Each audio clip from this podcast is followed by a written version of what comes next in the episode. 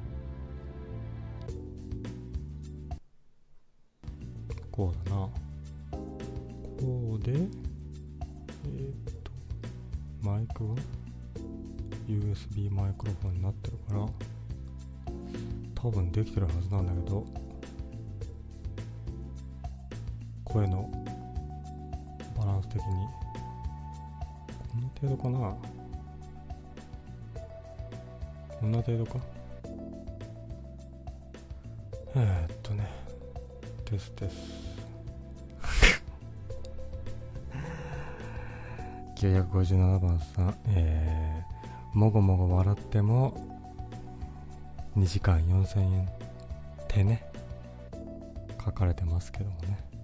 なんやもうすぐもごもごもごもご言うな君たちは。聞きづらい声だってのは分かってるけどもそんな言わんでもいいんちゃうんかとって思うんすけどね。あの前僕他の1週間前ぐらいに他の放送に突させていただいたんですけどもその録音を聞いたらですね声がでけえの。僕の声がでかすぎて。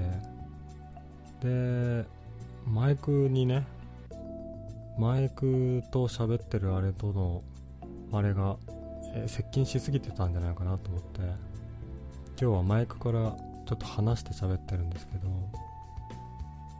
バランスがね分かんなくて。あの普段の放送の感じと違う感じでちょっとマイクを遠目にして喋ってるので分かんないですけども。だから不安なんで音量うちゃらこうちゃらを書いてください、えー、958番さん。えっ、とと鳥間ビールという風習は滅べばいい。な。マジで思うんですけど。まあね。放送タイトルでさせていただきたいんだけど今日も職場での飲み会だったんですね。で結構前から決まってて1ヶ月2ヶ月前から決まっててみんなでね飲み行こうよって言ってて。で、えー、今日、えー、僕の放送するのも決まってたんですよ。あの放送のね、え、リンクから僕の掲示板に飛んでで僕の掲示板のリンクで僕のサイトに飛んでいただくと分かるんですけども今日放送するよってあの1週間前ぐらいにもう僕は、えー、予告してたんですね。なぜかっていうと今日が飲み会だったですよ。もうね精神的にもう嫌だなって。疲れたなってなって帰ってくるのが分かってたんで放送やるよって書いてたんですけどもやっぱりね結果やっぱり疲れたね。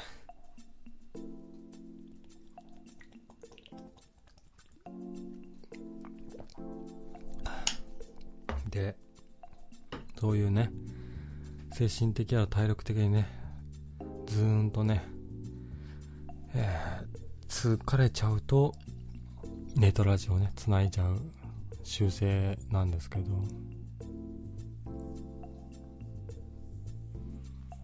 結構ね、えー、男性陣が45人で、えー、女の人も45人でね結構な人数でね飲み会をしてきたんですけども。あのー、人数が多ければ多いほどああいう場ってなんかもう表面上というか何のために喋ってんだろうみたいな気持ちになってきません？なんかその場ではもう、そんなことないですよ、ははとか、えー、そんなこと言うんすかとか言ってね、笑い、えー、なんか愉快な空気を作ってきたんですけども、ふとね、なんでこんなしょうもないこと喋ってんのかなって振り返ると、もうね、嫌で嫌でしょうがなくなっちゃってね。き、最後の30分ぐらいはもう帰りてえなってすごい思いながら過ごしてきたんですけども。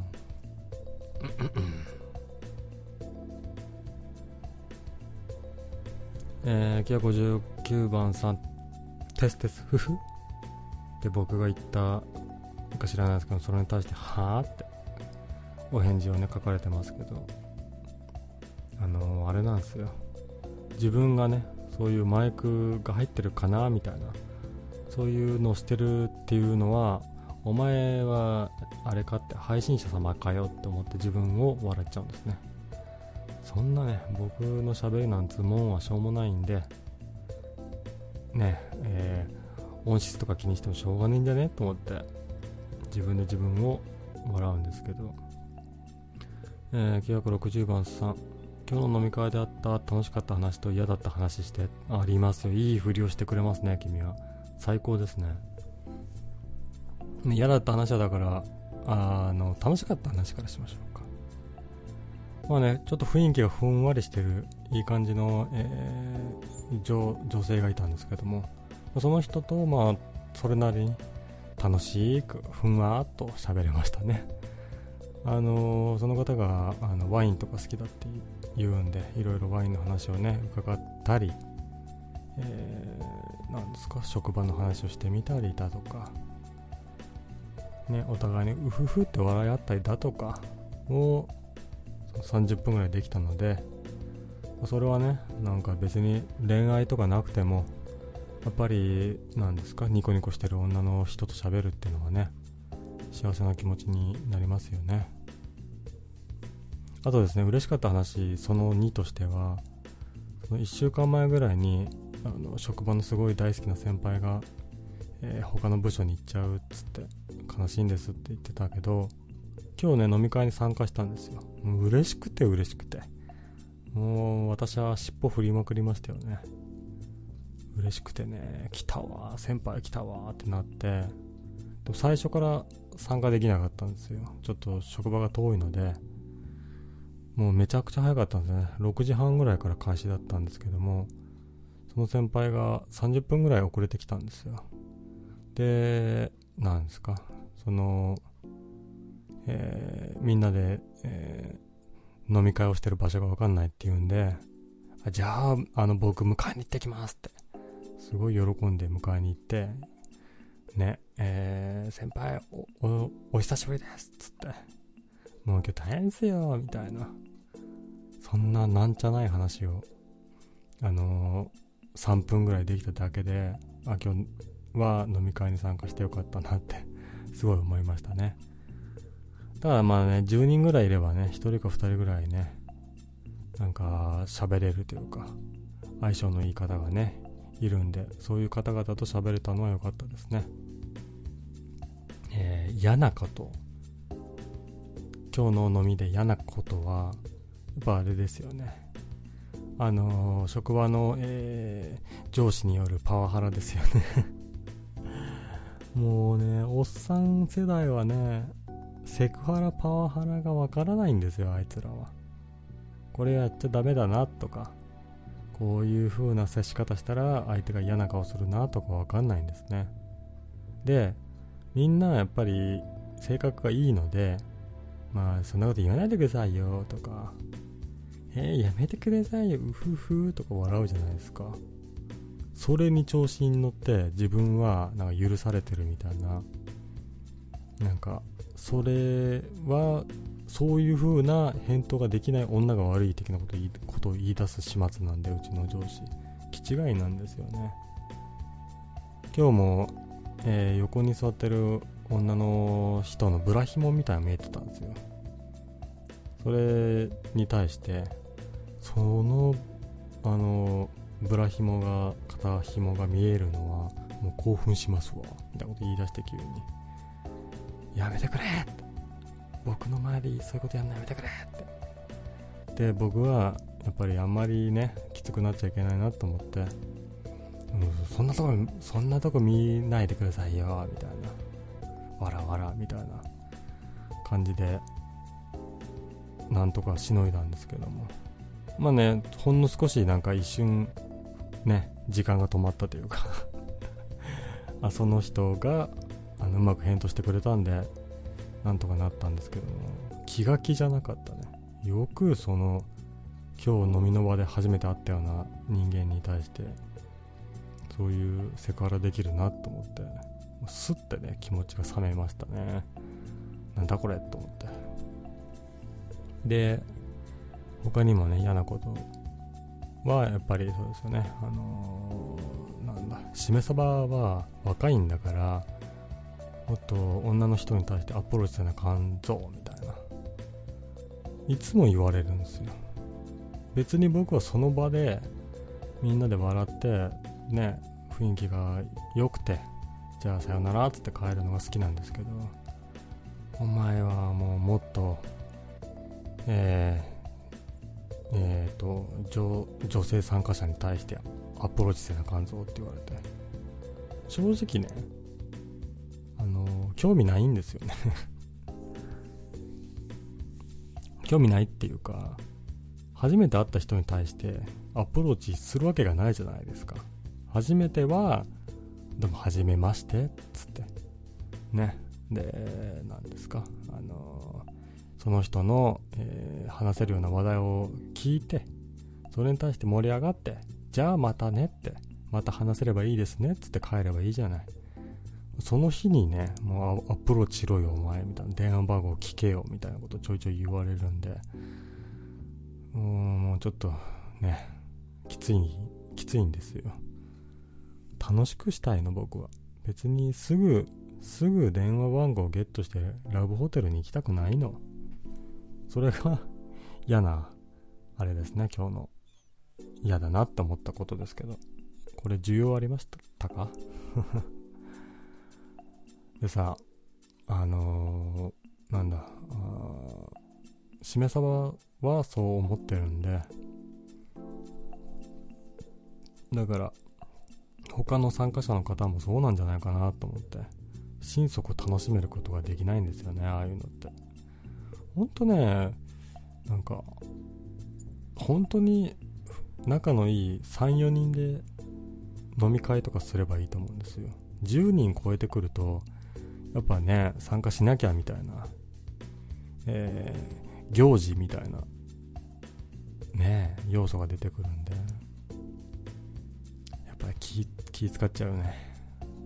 もうその職場の、えー、上司をよいしょしつつセクハラ被害者を減らすそうと頑張り、えー、そこそこねみんなで笑えるように話を振り疲れて帰ってきたっていうだけですけど。でもね思ったんです。そのタイトル放送タイトルにもね書いたんですけども。何でしたっけ？えー、っと会職場の飲み会でもう疲れちゃうじゃないですか、えー、で、ね、店の前でお疲れ様でしたっつって。また飲み会することがあったらよろしくお願いしますっつって。別れたんですけど。でまあなんですか、えー、電車とかね市バスとか拾うためにみんなで少しバラバラに34人ぐらいでグループになって、えー、電車の方に向かってたんですけども僕腹痛がね来てしまってお腹痛いなと思ったんで、えー、あすいませんっつってちょっと腹痛がやばいんであの僕トイレ行ってくるんですいませんっつってそこで別れたんですよ。結構早い段階で別れてでなんだパパチンコ屋のトイレ行ってからまあ大きい方をしてでみんながいなくなってから10分ぐらいしてから夜の街をね一人で、えー、歩いたんですけど楽しいね。一人で好きなことできて喋んなくて済んでで夜の街の風景をねブラブラっと見ながら人で散歩みたいな空気になってくっそ楽しいやないかと思って。やっぱりなんだずっと一人だとこの素晴らしさは分かんなかったなと思って。だから今日飲み会に参加してよかったなって思っちゃったんですよね。あんなになんか別に喋りたくもないこと喋った結果疲れたんだけどあのみんながいなくなってあ一人って気持ちいいなって思って 楽しくなっちゃってね。でですよ。これを今日の職場のね先輩とかに言ったら「えしめすぱくん何なのそれ」って気持ち悪いって言われちゃうんですけどインターネットだったらみんなもそうだよねって 分かってくれるかなと思って始めたんですけども。まあ不安ですね。みんな分かんないですかね。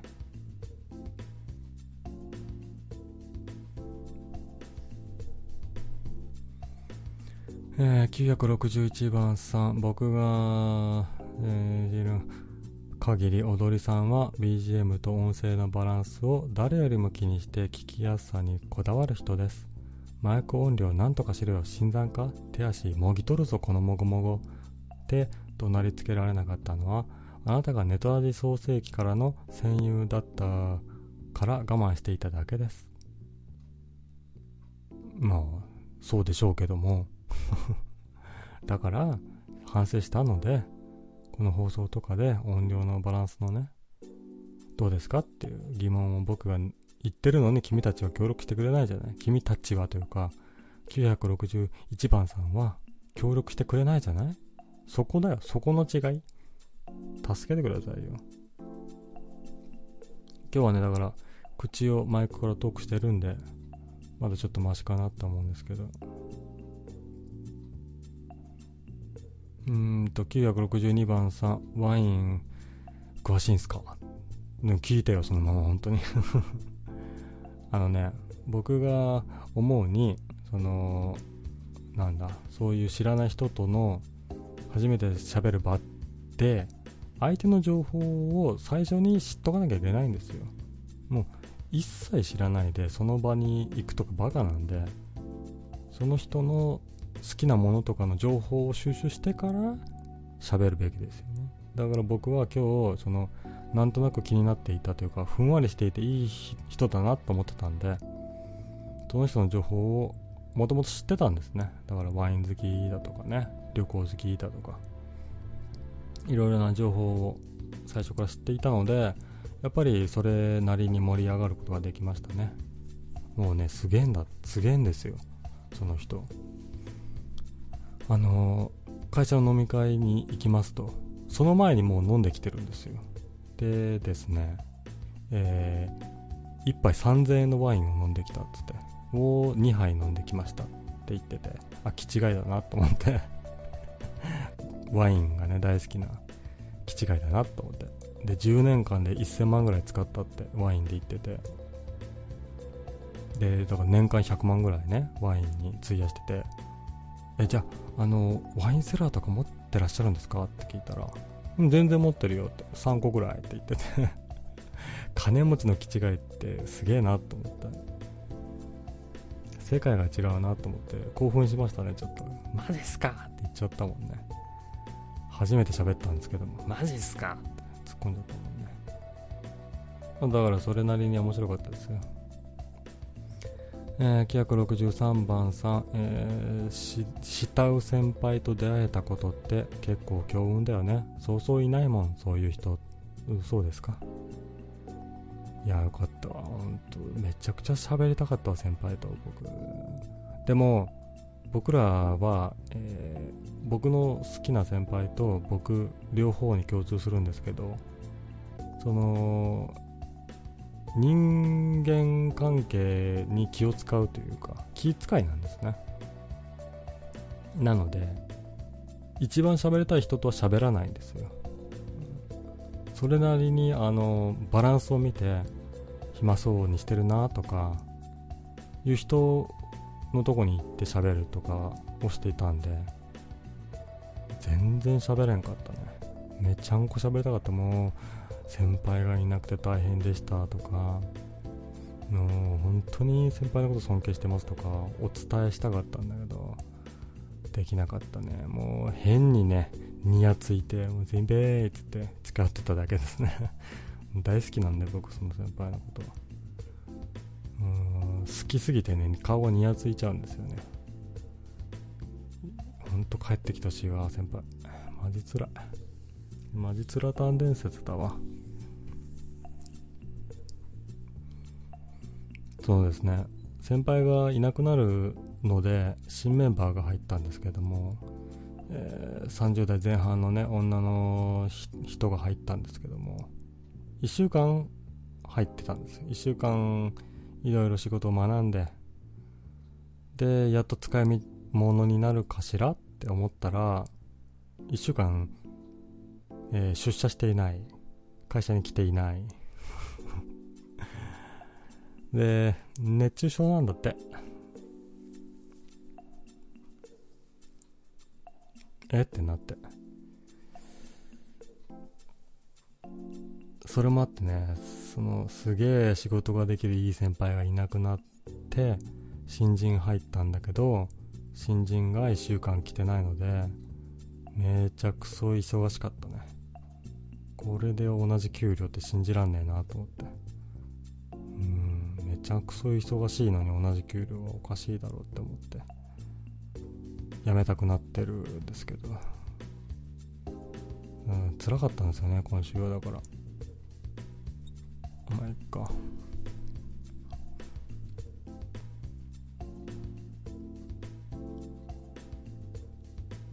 えー、964番さん飲み会って座る席で全部決まんない？なんとなく自分とノリの合いそうな人たちのところに座らないと地獄だよね。僕逆ですね。逆じゃない？逆ではないけども。場の雰囲気を読んであなんとかさんとなんとかさんが喋れたそうだからそこをキープさせといてあげて僕はこの微妙な雰囲気のところにに座ろうって思いますね。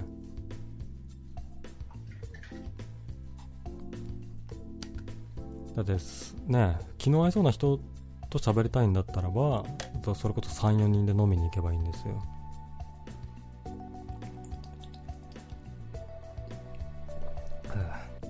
10人単位になってくるともう自分が、えー、嫌な席に座って皆さんにワイワイしてもらおうっていう席に座る。ですよ。だから最初なんか席順とかね決めとけやって思うんですけどじゃあ席の前に来てあじゃあみんなどう座るみたいなこと言い出して最初女の人グループ男性グループになったんですよ。バカかと思って。お前らは何歳になったんだと思って。そんなこともわかんねえのかと思って。いやいやいやいやっつって。あの男性陣と、えー、女女性陣が半々ぐらいで座った方がいいんじゃないですかって言ってやっとみんなねのろのろ席をね変更し始めたんですけど普通そうでしょ？何何のためにお前ら来たんと思ってバカかと思って。でその中で、えー、女の人2人が仲良さそうだったんでその子たちを並ばせて座らせて僕がその右隣ですね。に座った感じですね。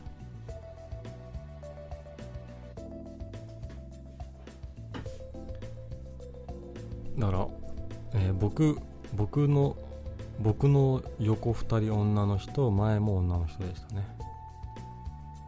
でもねその横の30代の若い女の子よりも、えー、前の40代ぐらいのね主婦の人と喋ってましたね結構。やっぱね楽なんだよね。もうね自分から喋ろうとしないから若い女の人っていうのは結構な割合で。からババアとね喋ると楽しいですね。ま僕もねえじじいなんでねやっぱり年齢がねマッチングしてるんじゃないかなと思いますけど。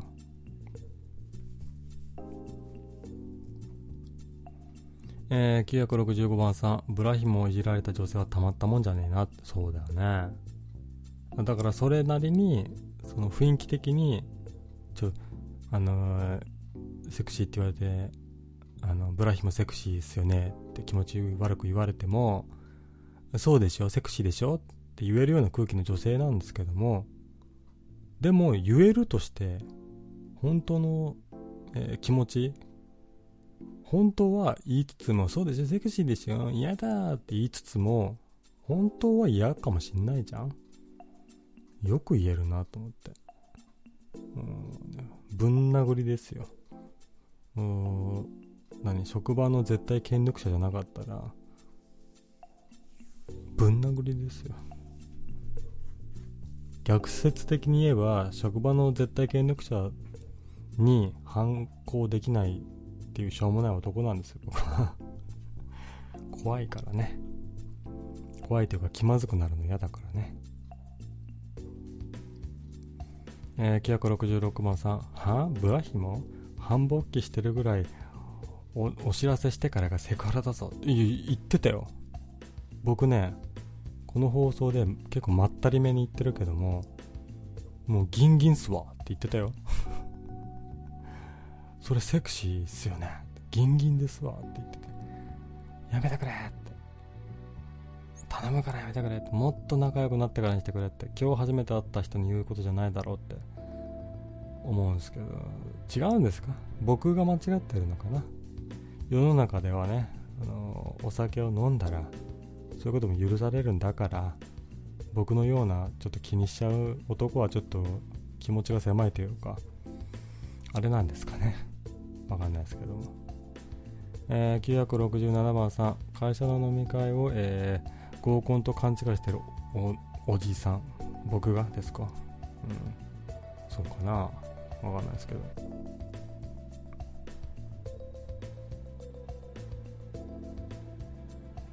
それか先ほどのね、えー、会社の、えー、上司の話かわかんないですけど。も、まあ、合コンみたいなもんでしたよ、だから。5対5だったんでね。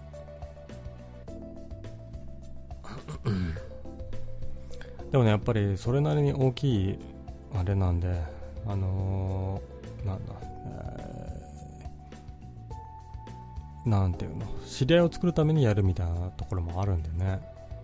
そのだから飲み会で長くなったら仕事振ってもらえるみたいなそんなしょうもない世界なんですよ、うん、やっぱりね、あのー、どこそこの仕事がしっかりしてるからとかじゃなくてなんとかさんと、えー、お酒飲み行ってて仲がいいから仕事振るみたいなねそんな古い世界なんですよまだ。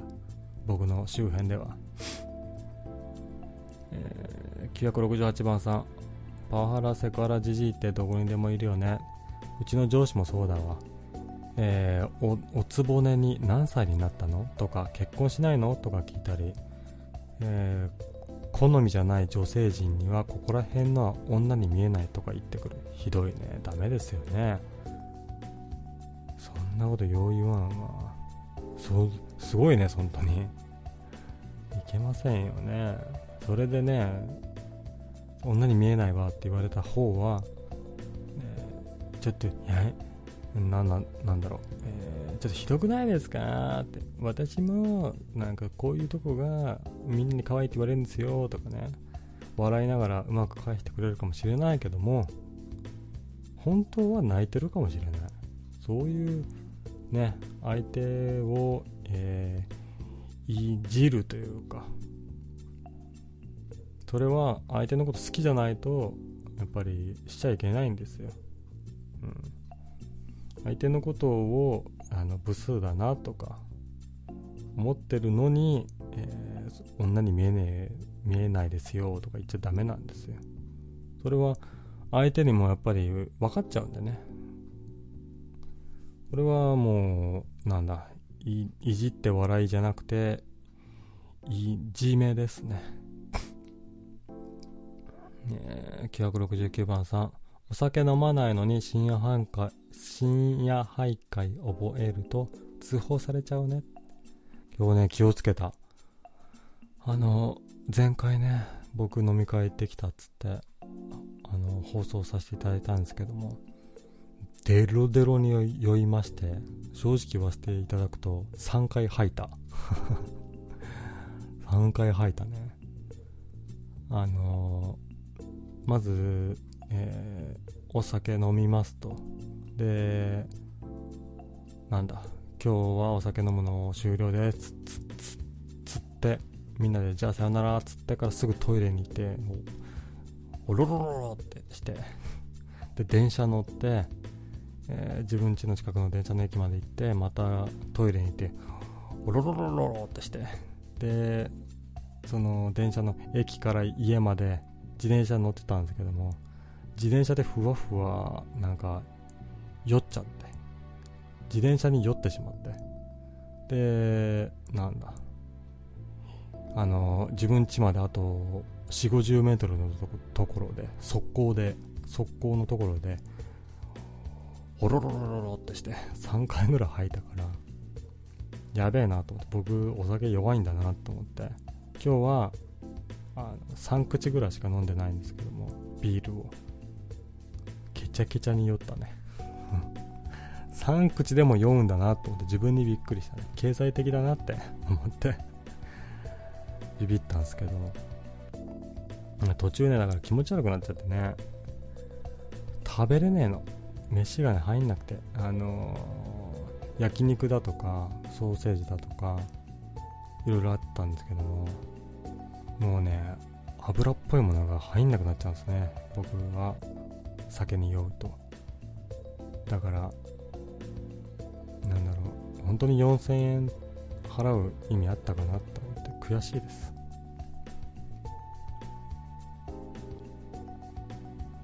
えー、今日は BGM ちゃんと聞こえてるよ。ああそうですか。こういうねいいですよ。いいですね。970番さん。こういうの求めてた。ね。BGM とね喋りのバランスいいよ。とかね。これいいでしょ。前回ね僕の、えー、BGM 探してるんですよってね放送でお伝えしたら掲示板に貼ってくださってあのでそのサイトからダウンロードした音源を今日は BGM にさせていただいてるんだけどこれはいいんじゃないかなと思いますね。971番さん僕の職場は飲み会の人数多いと誰も頼んでいないいないのに自分が盛り上げなきゃモードに入っちゃうおっさんが使命感に燃えて空回りし始めるからめんどくさい。いやいやもうねいるよね、うん、なんだろう。すごい焼肉焼いてくれる人とか焼きつつみんなに振り分けてもっと食べてくださいよとかえー、っとそこ盛り上がってないんじゃないの？とか。盛り上がってないんじゃないの？じゃねえよって思うんですけど。それ言われたと瞬間にもうテンションだだ下がりなんですけど。まあねいろいろありますよ。やっぱりなんだ場の雰囲気を読むというか。なんだろうな。やっぱり冷静になって、えー、相手にどうしたら喜んでもらえるかなっていうね。その場の雰囲気を盛り上げようとするおっさんっていうのはやっぱりそういうことすることによって自分が評価されたい。自分が自分がなんですよね結局。それは僕も含めて今日お話ししてきたように。僕もやっぱり何ですか？その場の雰囲気を読んだつもりで、えー、皆さんに楽しんでもらえばいいと思ってやってたけども僕も めんどくせえなこいつと思われていた可能性は全然ありますよ。全然80%ぐらいそうじゃないかなって思い始めましたね。えー、972番さん車自慢したりワインセラー自慢したり割と名古屋あるあるだね。ワインにかけたお金が年間いくらとか言い出しちゃうとパチンカスかなって思っちゃう。車自慢の話しましたっけ、まあ、今日はしてないと思うんですけども。いやすごくすごくない？ワインに1000万ってすごくない？やべえなと思って。興奮しちゃったんだけど君らそうじゃない。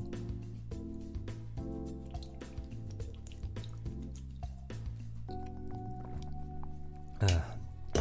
僕はね結構自慢話聞くの好きでね。まあそれで何回も何十回も同じ話で自慢しだすっていうのはちょっと気持ち悪いんで嫌いですけどもね。いいじゃないですかワイン自慢。全然あれだなって思って。ワイン一緒に飲みたいなって思いましたけどね。1杯しか飲まないけどね僕は。973番さん。ワインとかどうでもいい。チリワインの安いのでもそこそこうまいだろ。それよりもかぼちゃワインの話しろよ。ゆうすけくん大好きとか言っちゃうぞ。かぼちゃワインって何？かぼちゃワインが僕わかんないですけども、えー、だから 1, 杯コップ1杯3000円の世界。知りたくね？もう一口飲ませていただきたいなかぼちゃワインって古い漫画かかぼちゃワイン世代じゃないから分かんないな僕は。1981年からスタートした漫画で。僕まだ生まれてないんじゃないかなかぼちゃワインはそれはあれですできないですわ。かぼちゃワインのお話はできませんでしたわ。974番さんそのマイクすごい声拾うね。耳元でもごもごしてるみたい。音声と BGM のバランス自体は良好です。ありがとうございます。ただあの放送開始3分ぐらいで言ってほしい。それは僕があの君に、えー、あの求めすぎかもしれないけども言ってほしい。そういう専属でついてほしい。100円100円で 100円でやってほしい。本当わかんないですよね、まあ、だからやっぱり前子ちょっと話して喋った方がいいってことですよね。前は多分僕はあの今からマイクのすぐそばで喋るんですけど。多分このくらいで喋ってたんですよ。これだと低音が響きすぎるんですよね。だからその結構話して喋った方がいいと思うんですよねえー、975番さん、しめそばさん、お話ししましょう。えー、いいですよ、全然。相手が、吉野森さんだろうと誰だろうと、凸はね、お受けしてますので、えー、スカイパイでしめさばんだっけ？ああの、ローマ字でしめさばんで検索していただいてかけていただいても結構ですし、掲示板のリンクからね、ポチッとしていただいても、スカイプ通話できますので、なんかしら、早いな えー、どうもこんばんは。あ、どうもです。はい、お久しぶりです。あ、お久しぶりです。えー、お、お名前お聞きしてもよろしいですか？えー、私ですね。はい。名前は吉野森章太郎と申します。よ、吉野森さんですか？はい、ありがとうございます。はい、お久しぶりです。あの、しめさばさん。はい。認証してくださいよ。僕と友達になってくださいよ。いや、全然突は、あの、していただいて結構ですけども。友達にはならない。認証してくれない。何ですか、それは。だから、僕を特別扱いしてくださいよ。してる、逆に特別扱いしてます。僕が。僕だけ認証しないってことですか？そうそうです。そんな人いませんよ。ありがとうございます。はい。他の人は、ただ漫然とじゃあ、あの、これだけ確約してください。僕が突したいとき、はい、あなたが放送してるときに、僕が突したいときに、はい、おもむろに突したら出てくるんですか？今日そうしましたよね。僕出ましたよね。すげえ気使って、はい、どうですか？突ダメなのかなとかってすごいさ、あなたの気を使ってコメント書いてたんですよ。でもそんなこと一切これからなくて、いいですよ、急にで。え寂しいな、今日、しめさんと話したいなと思ったら、ポチッと緑のボタンを、青いボタンを押せばいいってこと？全然いいですよ。あ、そういうことなじゃあ全然いいよ。あの認証しなくても。そうですね。うん。なんだろう。ありがとう。あのー、僕がちょっと神経質すぎた。それは。僕は？あ、僕？あのー、なん数回ぐらいの放送で、あのー、吉野さんが突したいっておっしゃってくれてても、僕は嫌だ嫌だって言ってきたじゃないですか。そうね。うん、ちょっとそこはちょっと反省してます、僕としても。じゃあ認証してよ。認証はちょっと 反省してないじゃん、そしたら。吉野さんは、あのー、僕の放送をお聞き聞いてた、聞いてた、今聞いてた。そうですか、うん、ニコ生と同時並行で聞いてたから、何言ってるかよく分かってないっていう。あ、そうですか。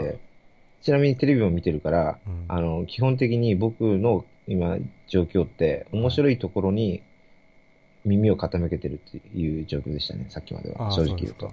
僕はあの、他の突者と違って、うん、この放送ずっと聞いてましたって嘘つかないから。嘘つかない。正直なんですね。すっげえ正直。うん。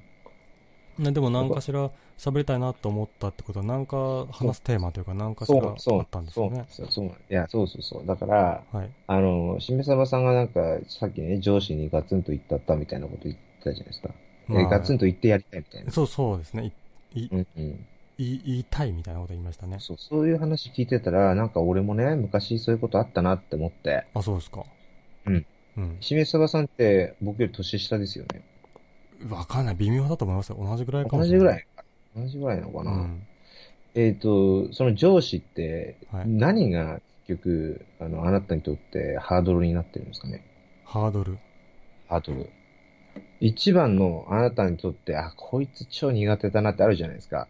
その超苦手なを因数分解、因数分解すると、うん、結局何になるんだろう僕が思うに、あの、肉食系なとこですね。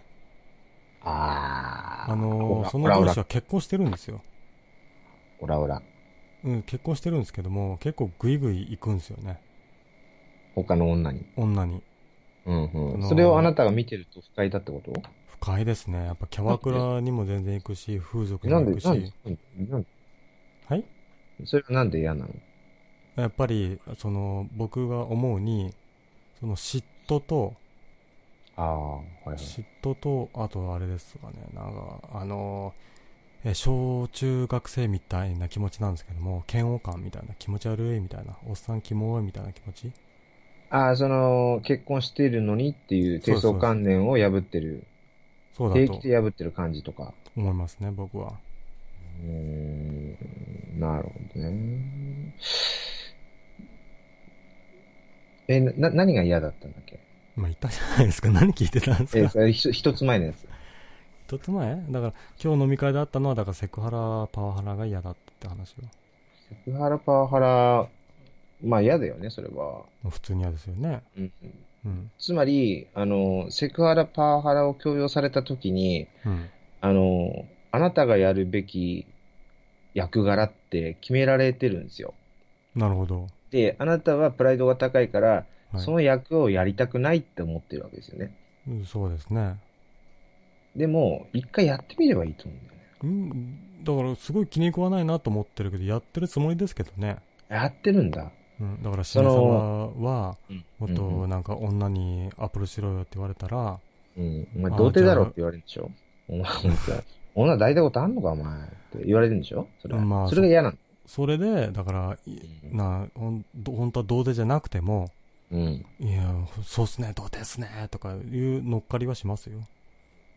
いや、でも、ま、あなたが嫌なのは、はい、周りの女の人も、うん、確かに、すみれさばくんは童貞だよねって思われてるのが嫌なわけじゃん。別にそれはどうでも。例えば、あの、ジャニーズのね、はい、なんちゃらくんが同じようないじられ方されたら、他のみんなは、うん、いや、俺童貞っすよねってあなたがちゃんと演技したら、はい、みんなは乗ってくれると思うわけよ。でも、あなた自身、ジャニーズだと思ってないから、俺の顔面フェイスは。はいはいはい、もしかしたら、いや、もしかしたらじゃない。ほとんど、70%、80%の男女は、俺のことを童貞と思われてしまうような一言をズカンと、ズキュンと言われるから、うん、あなたが嫌だと思ってるだけだよね、きっと。そうなんですか？僕はそうは思わないですけど。そうじゃないの最初に、すごい説明したじゃないですか、だから。そう。その上司の苦手な気持ちを因数分解してって吉野さんがおっしゃったので、うん、かなり正直に言ったつもりなんですけども、そこを全部スルーされて、あの、うん、吉野森さんがこう思うって言われても、僕としては困ります。一つ目は、その上司が、えっ、ー、と、体育会系だってことでしょ？そ体育会系が嫌だってことでしょ、そう、俺、俺の性に合わねえ。ね、性に合わねえ、オラオラ系の、なんか広告会社の電通か博報堂か知んねえけど、はい、あのノリの飲み会なんて超俺の、あの、なんていうのかね、今まで生きてきた人生に合わないタイプの人間だと思ってしまう。しかも、その上司が俺に童貞レッテルをはめてくる。はいうん、そんなの付き合えるわけねえだろって、そういうことですか？だから童貞レッテル貼られてないし、僕今日ずっとだし。別に。童貞レッテル貼られてないならいいじゃん。な、なんその童貞レッテルが大事な要素なんですか？どうでもいいじゃないですか、それこそ。え、なんかそう、パワハラ的な何かがあるわけでしょ？あります、ね、お前はこのキャラクターを演じろよってやられるわけじゃん。そうですね。それが嫌なわけでしょ？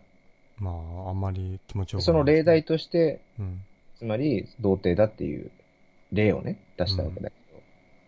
うん、まあ、でも、童貞だっていうレッテル貼られてないので。つまり、社会的弱者だろうっていうような、何かしらのレッテルを貼られるのが嫌なわけですよ。で、あなたは何が嫌なのかっていうと、はい、その上司と1対1で話してたらそれが嫌じゃないと思うわけ。嫌ですよ。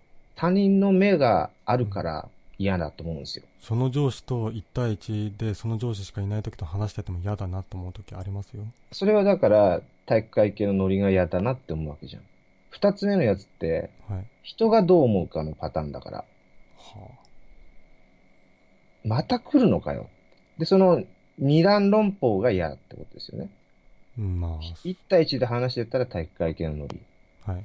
みんなの前で飲み会だったら、俺は社会的弱者、コミュニケーションがうまくできないコミュ障の人間だってレッテル貼られるようなキャラクターを押し付けてくる。はい、そんなのは許せねえと思ってるわけだよね。あんまそんなことはないですけども。そんなことないの？はい。あ、違うの？うん。僕はあんまり、あの、なんですかね、その、見た目が、弱っぽくないんですよ。弱っぽくないんだ。ちょっと、みんなに恐怖を与えるような顔してるんで、うん、うん、あんまりそういう弱者的な扱いされた記憶はないんですよね。ないんだ。はい。それなのに、今の職場だと、それを強要されるからプライドが傷つくみたいなこと？いや、だからそう、今の職場のムカつく上司にもあんまないんですよ、されたことは。ん好かれたことがない？そういう、えー、社会的弱者だろお前は的なことは言われないですよ。なんかみんなの前でレッテル貼られるのが嫌だってことでしょ ?2 番目の話って。いや、だから別に僕は女の人と付き合いたくもないのに、えー、お前今日、その女の電話番号聞いてこいよみたいなこと言われるのは嫌なんですよ。だから、なんでそういうこと言われるのか考えたことある？僕が正直に、えー、女の人とあんまり喋っても楽しくないですみたいな言うからじゃないですか？そうじゃないんだよ。はい。周りのあなたの評価と、うん、あなた自身の自分は俺、俺はこういう人間だって評価の差分が生まれてるよね、そこできっとおそらく。まあ、どんなだから上司はその差分を面白がってあなたをいじってんだと思うね。いや、周りの人思わない、僕は。ごめんね、これね、僕の勝手な想像だけど、うん、周りに人がいたときに、あの、その上司の説を全部言ってるんだよ、あなたの話。こいつはこういう人間だから、俺がこう振ったらこうやって返す人間なんだよって、全部定説が出来上がってんだよ。で、飲み会の場で、俺が今からやるから、ほらな、見た通りの反応するだろう。っていう状況が作られてる。で、あなた自身もちょっとそれが薄々感じてるから、どう返せばいいかわからない。みたいな感じがあるから嫌なんじゃない？どうやって突破すればいいんですか、吉野森先生。みたいなことでしょ。いや、全然、吉野森先生に、あの、教えていただくことはないです。いや、僕に土下座すればね、全然教えてあげられるんで。教えてくれますか？重要なことはね、はい、あなたのプライドとは何かを自分自身で見極めることなんで、まず。ここは絶対譲れないって。うん。そこさ、そこさえ守れば、あとは全部譲ってあげてください。全部譲ってあげてください、それは。なるほど。だからあなたの譲れないところって何なのかをまず、この放送で言ってください。そ、そこだけだよ。重要なのは。えー、そうすると、その上司許せるよ。うん、そう。そうね。多分あなたね、女の子にモテないっていうような自覚がやっぱあるんだよ。結局。僕が。で、それがプライドになってるんだとするなら、俺は本当はもっとモテるはずなのに。はい。いや、昔モテてたとかさ。うん。そういうところの、あの、時系列的な差分であなたは、あじゃあ、本当はこんな感じでガンガンできるんだけど、うん、みたいなジレンマに陥ってる感じがあるから。はい。それってね、あんま大した話じゃないんだよ。うん。だって僕と同じぐらいの年齢でしょ、あなた。だと思いますよ。だから女の子にモテようがモテまいが、あなたがその使いっ走りになろうがなるまいが、大した話じゃないんだよ。重要なことはね、重要なことは、うん、その上司はあなたに何を求めているか、その上司はあなたをどうやっていじりたいか、はい、これをきっちりあなた自身が答え出せてれば、はい、踊れるよね。踊れますか？ダンシング、 dancing time だよ、そこは。いや、だからそれで上司の望むままに踊ったとしても何が楽しいんですか？いやいや、あの、つまり、あなたの心は傷つかないってことよ。何も生まれない。生産性としてはゼロだよ。だけど、マイナスにならない。ですよ、今日別に。なんじゃ、なんで愚痴ってんだ？え、気に食わなかった昔だろ？だから、あなた負の感情が生まれるわけよ。その上司とコミュニケーションを重ねるたびに負の感情が生まれるっていうことでしょ？なんですかね、上司と単体でお話ししても、うん、そんなイラつかないですけども、えー、ちょっと待って、そうすると1番目のあなたが言ってる、はい、その上司が体育会系のノリが気に食わないっていうのは、かなり弱い不満だよね。だ結局、他人の目の前でさらされた時の上司のいじり方が気に食わない。うん、俺に対するいじり方が気に食わないってことですよ。僕に対してはそこまでいじってこないんですよ。他にもあるわけ他の奴らの後輩にもやってる。弱い立場の女性なり、うんえー、弱い雰囲気の男性なりに対しての当たりが、旗から見ていて気に食わないんですよ。うん、なるほど、なるほど。はい、なるほど。で、じゃああなたはピエロになるっていうのもあるよね。だからピエロになってきましたよって話を僕最初からしてると思うんですああ、してたんだ。それちょっと聞いてなかったけど、でもそれはね、はい、おそらくその上司を満足させるぐらいのピエロのね、うん、あの、パフォーマンスじゃなかったんだろうね。うん、だから、だとしても、ピエロ、その上司のを満足させるためだけに僕は生活してるわけじゃないので。えっ、ー、とね、やり方としてみれば、あなたが上司側につくって手もあるんですよ、これ。ついてきましたよ、だから今日は僕は。だからあなたがその後輩をいじるわけ。上司になり変わってあなたがいじるわけ。先に。そうそうそうそう。そうすると、あなたの言葉で、うん、あの、できるだけオブラートに包んで相手を傷つけずに、その場を盛り上げるっていう手法もあるよ。これ非常に難しいけどね。うん。うん。だから、でも、でもそれってああなたが間に入ってるから、そのいじられること、後輩と、いじる側の、そのなんていうかな、マウンティングしてる上司の気持ちを、あなたは、要はね、何、何言いたいかっていうと、うん、上司のフラストレーションなのよ。僕は想像するに、その上司の人は上からもいじられてるわけ。まあそうでしょうね。ね。だから、その構造をあなたが分かりやすく説明してあげればいいわけよ。分かりやすく説明してあげるそうそうそうそう。だから俺はこんな感じでいじられてきたぜって。この職場、この飲み会ってこういうことあるんだから、うん、俺がもしお前だったらこうやるぜ。みたいなことを、その、後輩の子の立場に立って君が例えばやってやるとか。そうやった瞬間に君はついにこう言うんだよ。俺がもし君の上司の立場だったら、こういじるよ、みたいなことをやってあげるわけよ。そうすることによって、あなたにとって正しいいじり方をプレゼンテーションできるわけよ。だからそこそこに至るまでって非常に難しいよ。でも最終的な着地地点はそこなはずなんだよね。うん、そうすると、あなたの言ってる飲み会の楽しい場ってこういう感じじゃないんですかっていうプレゼンテーションになるわけよ。ああ、してきたつもりですけど。重要なのはね、あの、後輩に。聞く気ねえな、今日も。いや、聞いてる聞いてる。重要なのは、さっきから僕ちょい重要、重要なのはね、後輩があなたの言ってることに拍手してくれることなんだよね。最終的には上司は敵に回してもいいんだよ。はい。いや、ここちょっと聞いてくださいね。はい。あの、上司がブラヒモを、女性のブラヒモを見て、興奮しました、勃起ですみたいなこと言ったので、うん。うん。そんなこと言ったの？言いましたよ。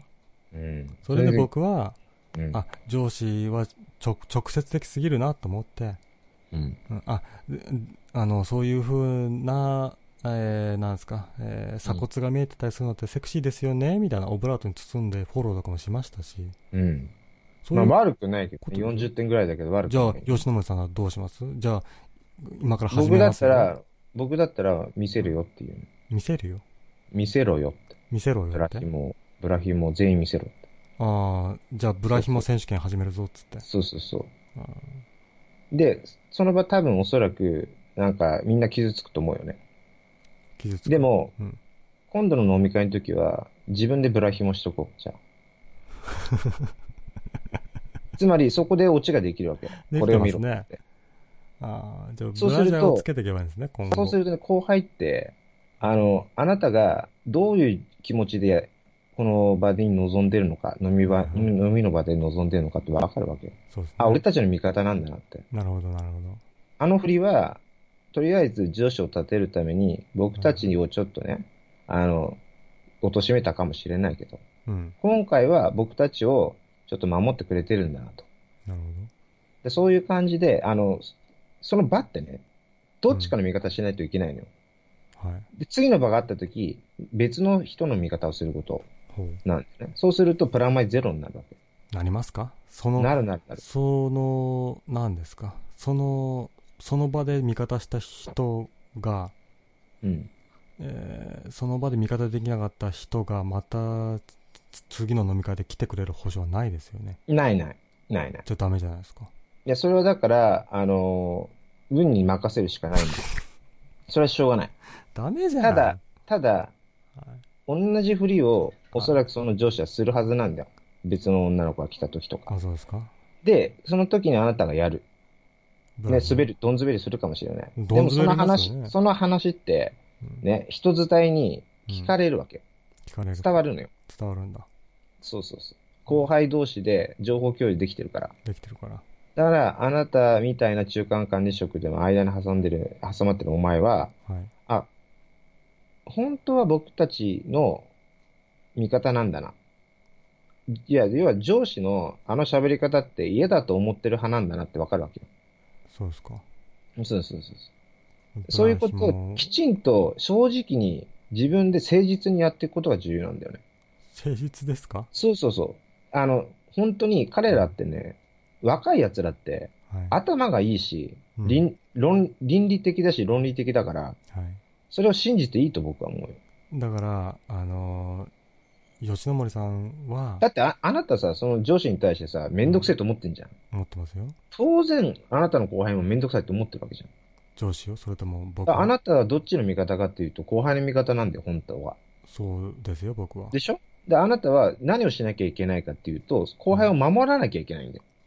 だから、吉野森さんのやり方だとうまくいきませんよ。その最初に、そのギャップを作るために、全員ブラヒも見せろって言うわけでしょ？言うよ。うん。その段階でもうダメでしょ？普通の現実でその時は、いや見、見せろって本当に見せるわけないじゃん、そんなこと。そんな状況になるわけないでしょ。だから言って、でもあなたはその瞬間に、スネ夫になるわけ。スネ夫になるんだよ。スネ夫になるんですか？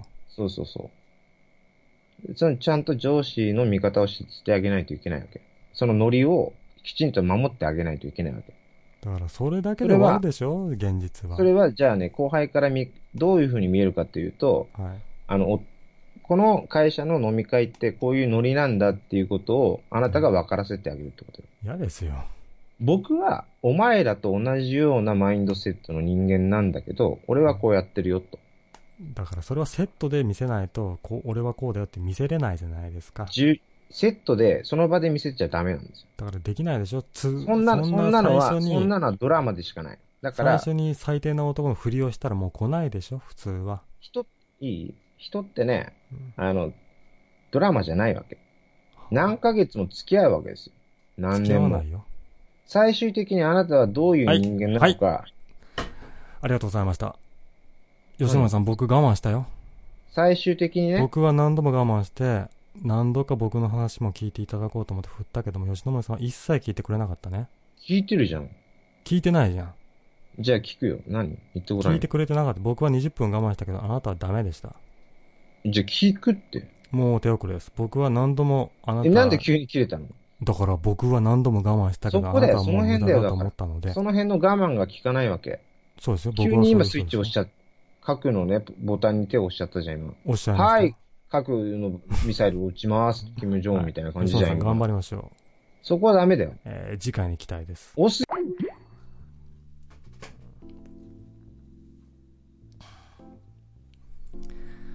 聞かねえなもったいない。吉野森さん、面白いのに、あの人。一切聞かない人なんし。ダメだね。やっぱり、やっぱりあれかな。相性が悪いんすかね僕が悪いような気持ちになっちゃったねいつも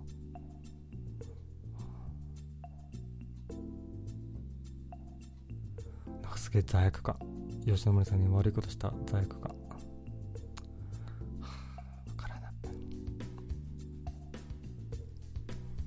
えー、976番さん、えー、BBA と喋ると楽しいはなんとなくわかるわ。そうですか。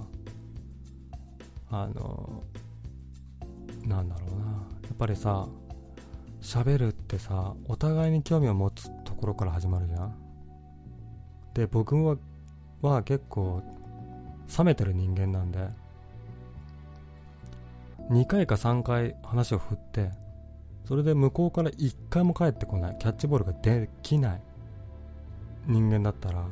もういいやってなっちゃうんですよね。例えば、えー、なんですか。今日どういうにあの知り合いで来たんですかって話を振って、まあ、キャッチボールから続いて。でその話から振って、あのなどういう本を読むかだとか、えー、どういう趣味を持ってるだとかみたいな話を振り振るでしょ？で聞くじゃないですか。であそうなんですね。あそれはその作品は好きだったりするんですか？みたいな。聞くじゃないですか。相手が聞いてこなかった。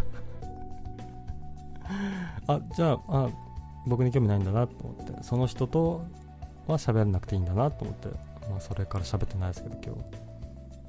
でもいいと思う僕。あの先ほどの、えーよよ吉野森さんの件もそうなんだけど自分の中で3回か4回ぐらい許してあげてそこから先も変わんないんだったらもう聞く気ないんだなと思ってあれでいいと思う。えー、977番さんブラヒモでギンギンとか中学生かよ、うん、逆に尊敬したわ。もうね40代後半ですよ。49とかの上司なんですけど。お前まだギンギンかよと思って。興奮興奮じゃねえな。感動したね。すげえなと思って。そんなブラヒモうんぬんじゃはしゃげねえぞと思って。逆にそういうとこが女の人から見たら可愛いって思うんすかね。えー、978番さん、えー、吉野森とタンスの匂いはブロックな。タンスの匂い。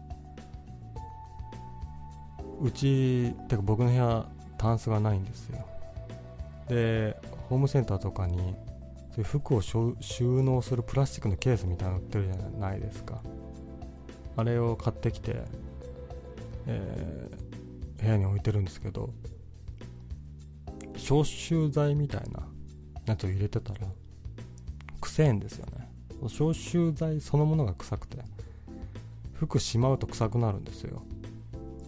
なのでよく着るような服はハンガーにあのなんだえー、つ吊るした状態で部屋に置いてますねもう。だタンスにしまってないあんまり。でシーズンが巡ったらタンスから服引っ張ってきてあれですよね。その洗剤をねガーガーして匂いを飛ばしてから着るっていうねことしてるんですけど。タンスが臭い979番さん。酔って自転車乗るなよ。飲酒運転だぞ。それは言わないお約束。知ってた。言ってて言う前に飲酒運転っていうことを知ってて言ったんですけども。まあ許してもらえるかなと思って。ていうかあれだし証拠ねえし。本当はいけないんですよ。ね。自転車でもね、飲酒運転、軽車両なんでね、お酒飲んでから自転車乗ると飲酒運転になっちゃうんですけど、遠いの。家がね、電車から遠いの。一番近い電車のね、駅が自転車で10分ぐらいだから、遠いの。酒飲んでる時に、うーんとかやめて、デリカシーのない男だなって。申し訳ないそこは。そこはね僕があれだってそういうことを言えば笑ってもらえるかなと思っていう気持ちでやったけども申し訳ない。もう二度としないなんて言わないよ絶対。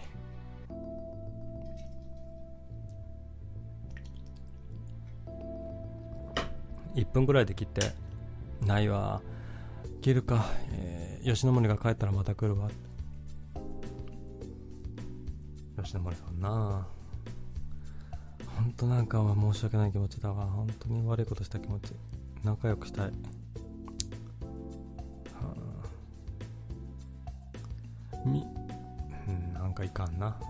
ここで皆さんはどう思いますかとか僕悪くないよねみたいなこと言ったら気持ち悪いんで。まあやめましょう。なんだっけ？あの先週ぐらいに伝突者さんに「進撃のブス」っていう漫画漫画を投稿してるブログをねおすすめしていただいて見ちゃったんですけど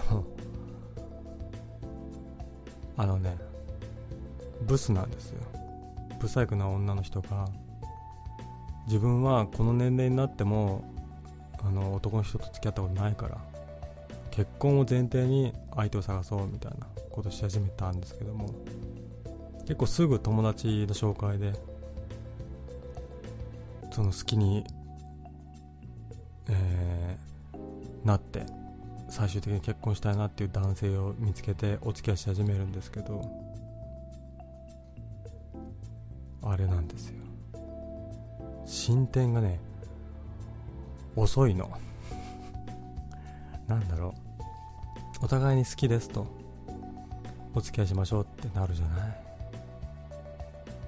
正直さその30とかさ20代後半とかになったらさ好きですね。あの知り合って2日3日じゃなくて結構長い間友達付き合いをしてきてお互い好きですっていうことが判明してお付き合いしましょうってなったら1週間ぐらいでね肉体的なねものを結んだりするじゃないですか。しなくてね。中までしかしてなくて。なんかあれだなと思って。してないって言ってるけどまあやってんじゃねえのっていう疑惑が強くて。ちょっと見るのがね辛くなってきたんですけど。まあでもあのー、なんだ、えー、自己評価が低い男性と自己評価が低い、えー、女の作者さんブログ書いてる人間のお話なんですけども。なんかね自分はスペックが低いからなんとかさんもね幸せにできないから僕は好きだけど別れた方がいいみたいなこと何度も言う男性なんですけども。なんだろう。でですよ。えー、女の人の方も自分はブサイクだからね。えー、なんちゃらとか言うんですね。うん。なんかそれって良くないなと思うんですよ。あのそういう傾向が僕にもあって。なんだろう。自己批判というか。うん。自己評価が低いとそんなことないよって言ってもらうためだけにそういうアピールしてんじゃねえのって。僕がそうだからすごいわかるんですよ。お前らはその違うよって言ってもらいたいがためだけにグズグズグズグズと言ってんじゃねと思っちゃって。もうねイライラしちゃうんですよ。でも見ちゃう。でもチェックしちゃうね。追っかけちゃうんで。ぜひね進撃のブス皆さんねどうですかね。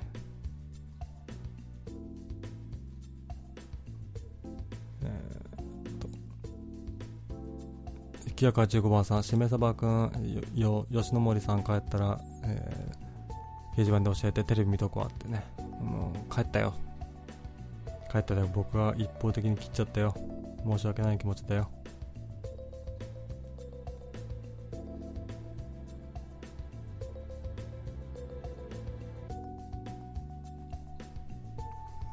え986自分をいじってくれるようにアピールしたらって。まあだから僕はあんまりなんだろうジメサバ君はあの女の人にモテないねとか言われないですよ。そうじゃなくてしめ鯖はお酒飲まないよねとか。うん。しめ鯖くんは女の人にあまりねアピールしないねとかそんな感じのことぐらいしか言われないんで。あんまりマウンティングされてるとは思わなくて。でそこでムッともしないんで僕ね、えー、そうそういうレッテル貼るのやめてくださいよとか。ね。えー、っと僕は、えー、自自転車通勤してるんですけど、えー、今日そのなんだ、え、お酒飲む飲み会にも自転車で来たんちゃうのとか言われたから。なんですか。いやいやいやさすがの僕でも遠いっすよとか当たり前の解消しただけで別にねマウンティングされたっていう記憶はないんですけどだからそんなに何ですか社会的、えー、弱者でマウンティングされたからムカついたんじゃないの？みたいなことを何度も何度も言われてもピンとこなくてどうしたいのかなっていうのが分かんなくて。僕の喋ってる内容聞いてくれてないなっていうのがすげえ分かったんで、まあ、いいかなって思いましたけどもね。えー、キヤカチュナルマさん。そんなセクハラ野郎、えークビにすればいいじゃんって。できたらするわ。僕が経営者だったらすぐクビじゃんのやつでもねおっさんは辛い時代なんですよ。ああいう年代のねおっさんは昔はセクハラとかできたとそれで若い女の人もそういうのやめてくださいよキャッキャッみたいなことをやってきたとその時代が楽しかったとね、現代となっては、もうすぐセクハラだ、なんちゃらだって言われるからできないと。じゃあ、お酒飲んでる場でだけは、もうそこは許せよと。ちょっとぐらいセクハラしたるわい、みたいな気持ちなんでしょうけど。なあね、同情する面はないわけではないけども。だからといって、ね、相手が嫌がることをしていいっていう免罪符にはならないのでね。やっぱ気に食わないですね。ケガ88番さん、最後笑うたって笑えるあれじゃなかったね。申し訳ない。吉野森に申し訳ない。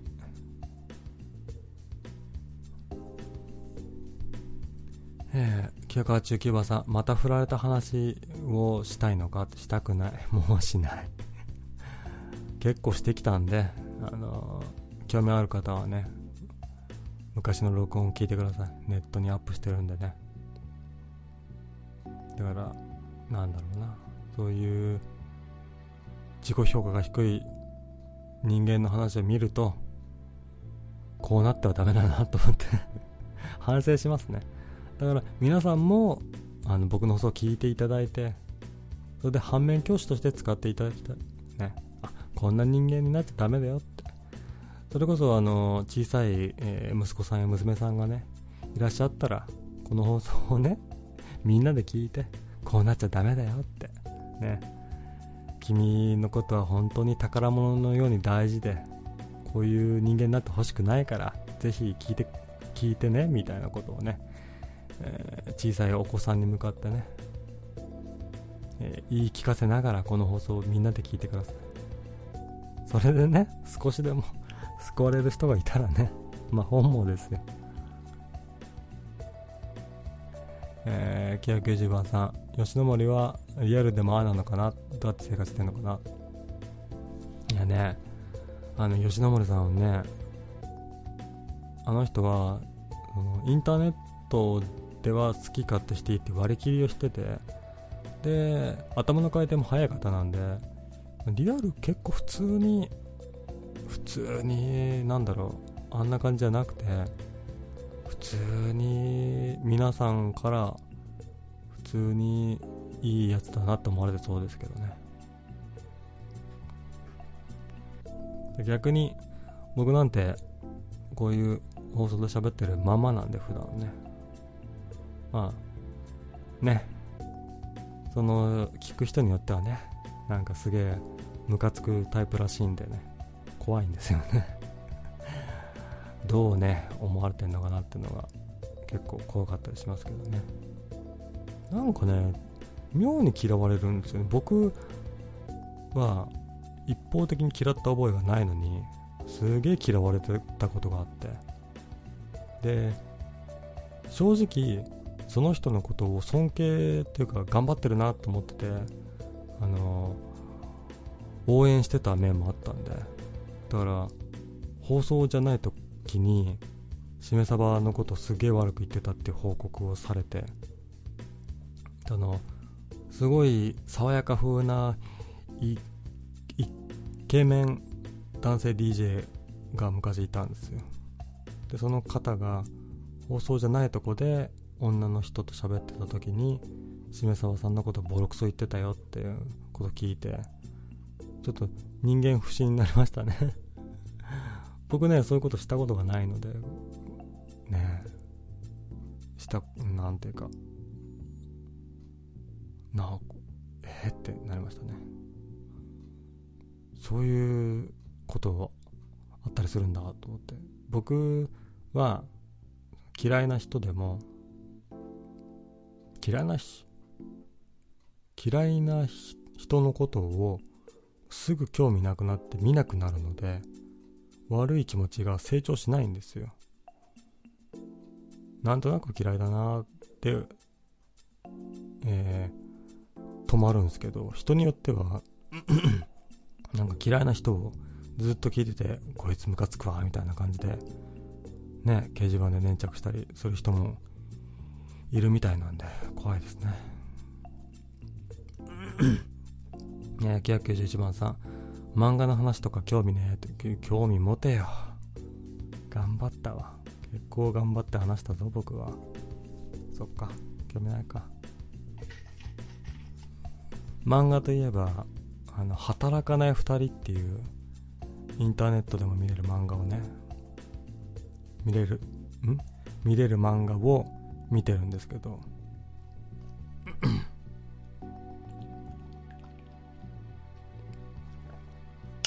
なんか妙に なんか妙にほんわかしていい漫画ですよ。腰が痛い。あと漫画ね。最近ね漫画喫茶行きたいなと思って。あてかあれ見ましたそういえば。結構前におすすめしていただいた。なんだっけ。ネオテミスの翼じゃなくてなんだっけな。なんかおすすめしていただいた漫画があったんですけど。読んだけど面白かった。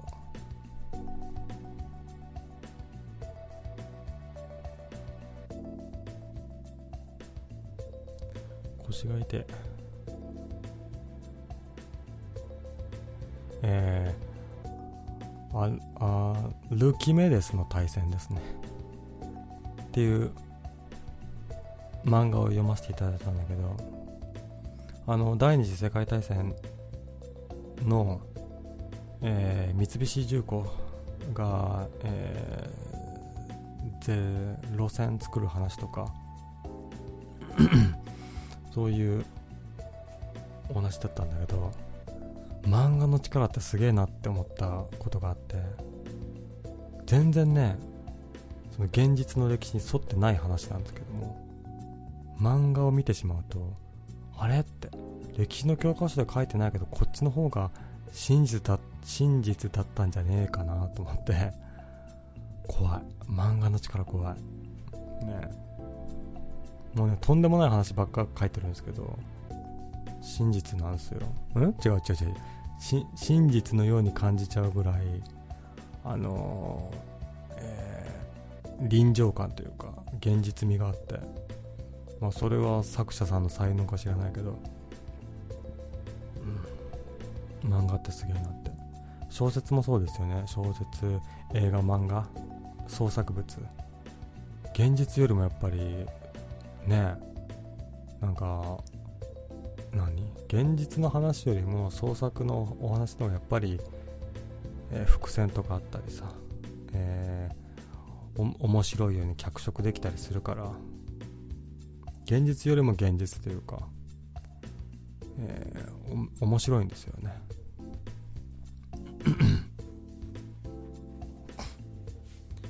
えー、992番さん。イライラするから振られんだよ。僕が振られた理由はイライラするからじゃないですよ。振られるってさ、うん、違う。振られる話はしない。えー、993番さんプライド高そうだから色恋沙汰は触れられないんだよ。殺されそうだろ僕プライド高そうですか？自分が分かんなくてね。プライドはもうと持っていないかって言われたら持ってるし高いかって言われたらえ高くはないですって思うし分かんないんだよね。お前プライド高えよなって言うじゃないですか。でもそのお前プライド高いよなって言う言った人間の方がプライド高くないですか？お前プライド高いよなってことは、えー、言うってことはおお前は自分よりも人間的に低いのに何調子乗ってんのって思うからお前プライド高いよなっていうわけですよね。プライド高いとか低いとかって決めつけれないと思うんですけど。ね。だからまあプライド高い面もありますしプライド低い面もありますよとしか言えないですね。えー、自信ありありな異性よりも卑屈な感じの人に惹かれてしまう。わかる。共感力ですよね。それは僕が想像するに。なんかね世界的な名作みたいないろいろあったりするじゃないですか。自信満々で全てに前向きな本って、えー、自己啓発本なんですよ。それは役に立つかもしれない。けども共感はできない、共感できるっていうのはやっぱ自分の弱いところを見つめてねみんなの前でもそれを言えるっていうことに対して共感を持てると思うので僕もそういう面ありますね。卑屈な人。なんか自信がもりもりある人よりも何かしらちょっとなんだろうな。難しいね。そう難しいわ。そういう難しい話題を振る？なんか卑屈な女性のタイプが好きみたいなこと言うとさそれお前その弱そうな女性を見てマウンティングしてるだけだろみたいな反論が来るわけじゃないですか。なんかちょっと違うんだよねっていうしか言えないんですけど。うん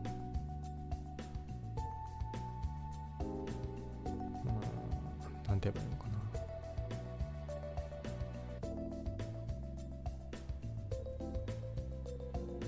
な。あうそうだね、えー、やっぱり、えー、人の気持ちを分かってあげることができるっていう能力は自分に欠点がないとできないと思うんですよ。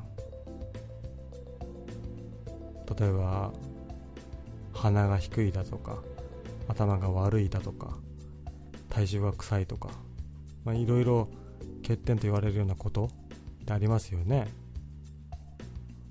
それに対して自分がそうだったとしてえー、じゃあ自分がこんなに気にしてるんだったら他の人も言われたくないかなとか。そういうふうに、えー、思う気持ちが育まれると思うんですよ。だからなんだ。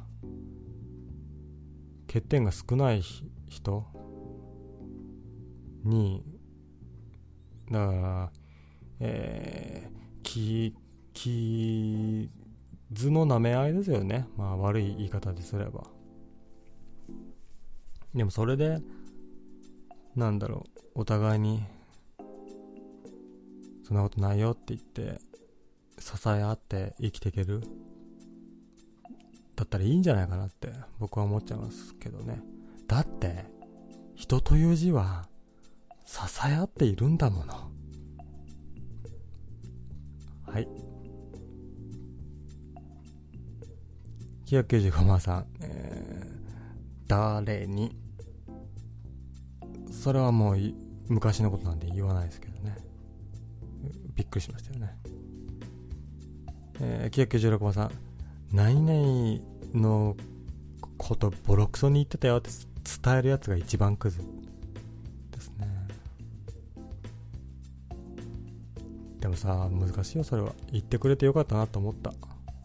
僕は、それで、しめ鯖のことをボロクソに言ってた人に対して、別にボロクソに生かしたりは一切しなかったけども、まあ、あのー、勝手に思ってた、なんか尊敬してるというか、えー、ねこんなに爽やかな放送をやって、えー、僕にはない部分を持ってらっしゃるなと思って尊敬してる気持ちはなくしましたね。うん、真っ黒やないかと思って、まあ、という気持ちをなくしただけですねだから。えー、997番あいつ変えた？って変わりました。しめそばさんも変わりますもんね。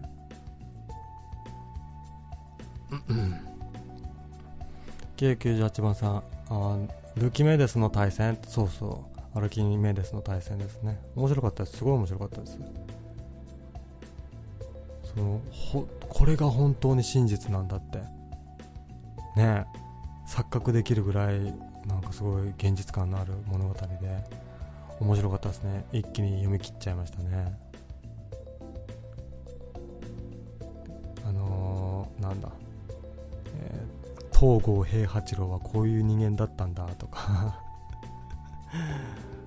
人格までもうそういう人間なんだそうだねって思っちゃうぐらいなんかね妙に染み入ってくるというかいい作品ですよあれは。本当に。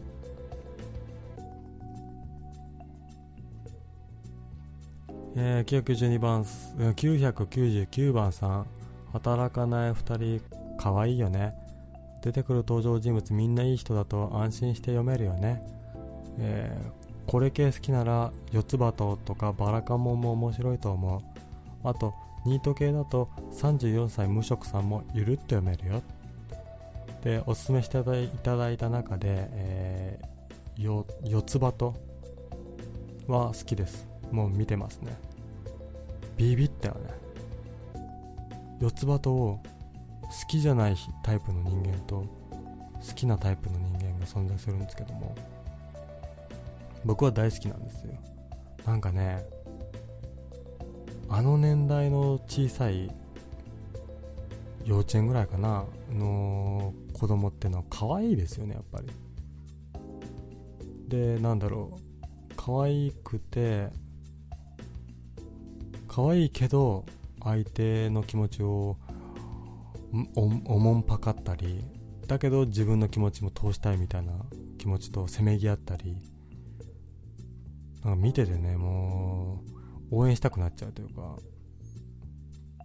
だからあれですよねテレビ番組のは初めてのお使いと同じような要素があると思うんですけど。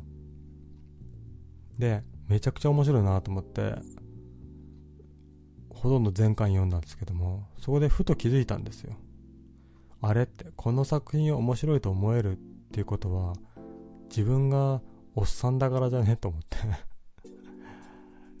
中学生とかだったらさね幼稚園の少年少女可愛いとか思わないじゃない？やっぱね年がいくにつれやっぱりそういうものも可愛いなと思ってきたりなんか趣味思考が変わってくるんですよね。だからなんかちょっと恐怖を感じましたね。この作品面白いけどそれを面白いって感じちゃうってことは年齢いったのかなっていうことでね。で34歳無職さんはねまあピンとこなかったねあんまり。えー、1000番。調子に乗ってる乗ってんなって言ってるやつの方が調子に乗ってるってのと同じだなって思うんですよね。お前調子乗んなよって言うとするじゃないですか。で言った瞬間その人の方が調子に乗ってるんですよ、うん、調子乗ってんなっていうのは大体ね中高生しか言わないんですよ。で中高生のような精神年齢が低い人しか言わないんですよ。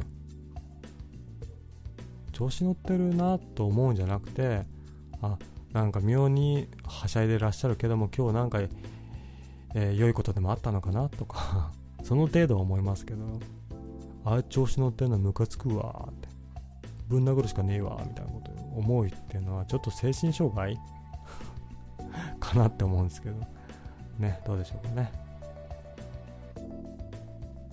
じゃあね今日はね飲み会のお話とかねなんだおすすめしていただいただいた漫画の話とかできたので、えー、今日したいなと思ったことできたのでね。そろそろねおいとましようと思うんですけど。あとねあのー、お便りコーナーに書いてくださってるけど。あいいね。ありがとうございます勝手にスレッド作ってくださったんだじゃあ読むかえー、まずは、えー、お便りコーナーの方から読ませていただきますけども、えー、と、つまちとか2018の方にね、もしもご意見ご感想があれば書き込んでください。えー、2、振られた原因を究明しようって。究明できないよ。究明したら死んじゃうよ。僕が死にたくなりすぎてさ。究明しなくしてもしたらてか振られた原因を究明した結果あこれはあの僕という人間のね根元の部分なんでこれは無理だな。僕はもう恋愛をしちゃいけない人間なんだなと思ったので。もう恋なんてしないよ。でさペット飼ってさあのー、綺麗なね女の人を見て普通のね職場とかでもさすげえ綺麗な人来るんですよ。でそういう人を見てあ綺麗だなと思ってほわわーってしてもう満足。ね。それでたまになんだスイーツとか食って。ね。で周囲の人間にさちょっと何幸せを振りまいて例えばなんか荷物を持ってあげるだとか代わりに仕事してあげるだとかさそういう些細なことをしてみんなに喜んでもらえればまあ死なないで生きていけるかなって思う段階に来てるんで。恋愛云々はもう僕に振らないでください。3番、えー、アルキメデスの対戦を進めたものだけど預言者ピッピも面白いよ。アルキメデスとは全く違う話だけどね。シメサバンは人間の自由意志って信じる？僕は懐疑的なんだ。今僕がかゆい。しめさばんの放送を聞く聞かないの選択肢があるようで実際は過去の積み重ね今日は残業なしで家に帰れて明日も休みだから今ラジオを聴いているわけだし。過去が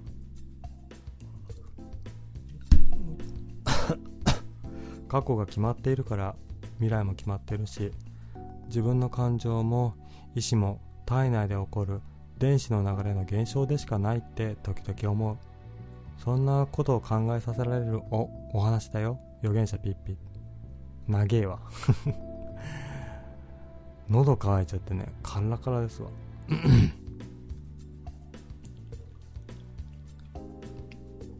もうね、僕の限界が近づいてきてる。本当ね、今日ね、ありがとうございましたね。ね僕ってさ、レースン読むの遅いじゃないですか。なのに、こんなね、書いてくださって、本当に書いてくれる方、凸してくださる方にはね、もうなん、なんか100円ずつ配るしかねえかなってぐらい ね、感謝してますけど。だから、なんだ、でも、さ、書いてくれたことについてさ、自分が思ってることをね、いちいち言いたいじゃない？だからまあ、許してくださいとしか言えないんですけど。えー、4番さん、孤独のグルメも面白いぞ。あ、悪い人出てこないぞ。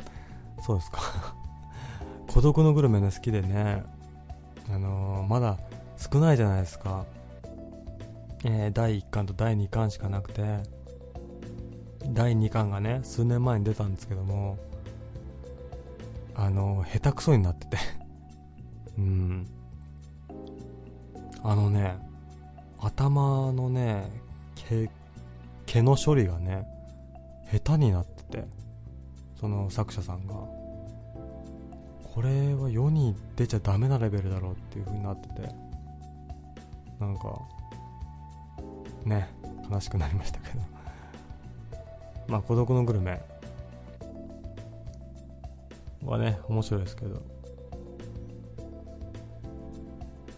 何が面白いのかなって。思うと。あれは分析できないの何が面白いんですかね。あれはやっぱ親近感というか、えー、ねえなんなんてことない食堂にね古臭い食堂に行ってでその食堂のね、えー、普通ので焼肉定食とかを食うっていう漫画なんですけどもやっぱりなんだ、えー、自分の身の回りに存在するような普通のところに魅力を感じてそれを掘り下げるっていうことに対してみんな共感をしてるというかまあなんだ地元の古臭い食堂っていうのがもうファンタジーなんですね。みんな夢を見てるからヒットしたんじゃないですかね。僕もねなんかああいう古い食堂に行ったらねなんかしらなんて言えばいいの？自分にはまっていい食事できるんじゃないかなって夢を見てますけど実際のとこはもう古臭い食堂まずいから。気をつけて。ね。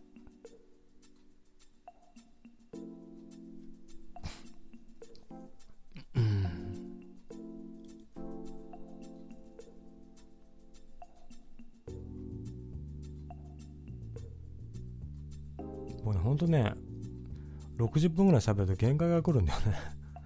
辛い。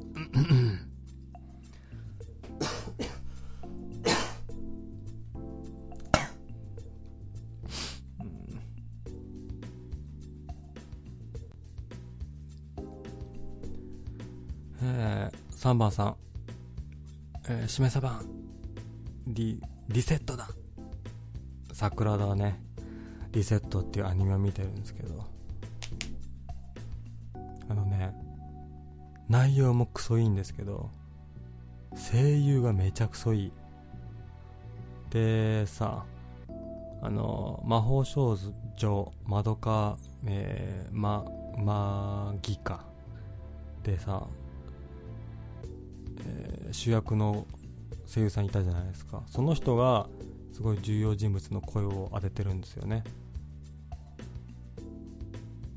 名前が出てこない。藤田さくらじゃなくて違う。桜田リセット。声優。あ。うん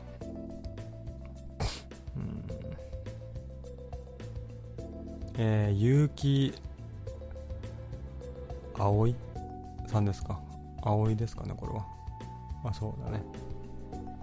がすげえよくてさ天才かなと思って。好きすぎてその人の名前で YouTube 検索しちゃっていろいろね見ちゃったんですけど。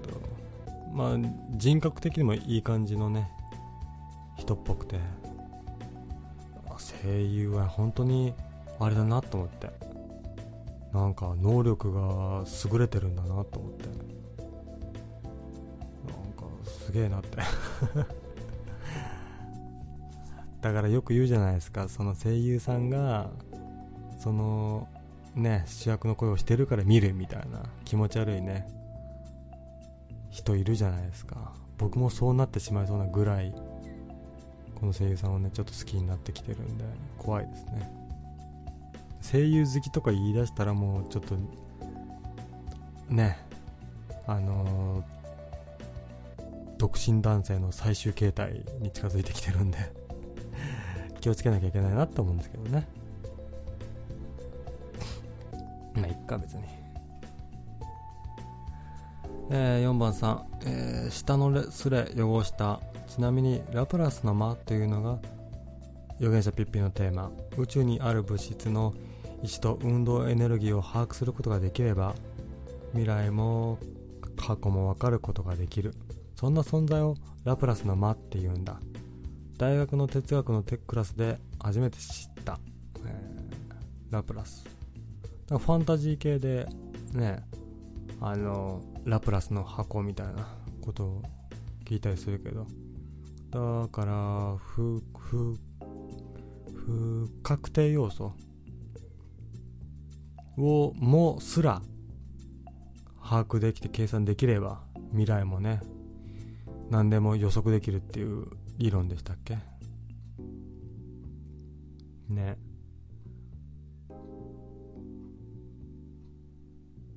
だから僕らゲームやるじゃないですか。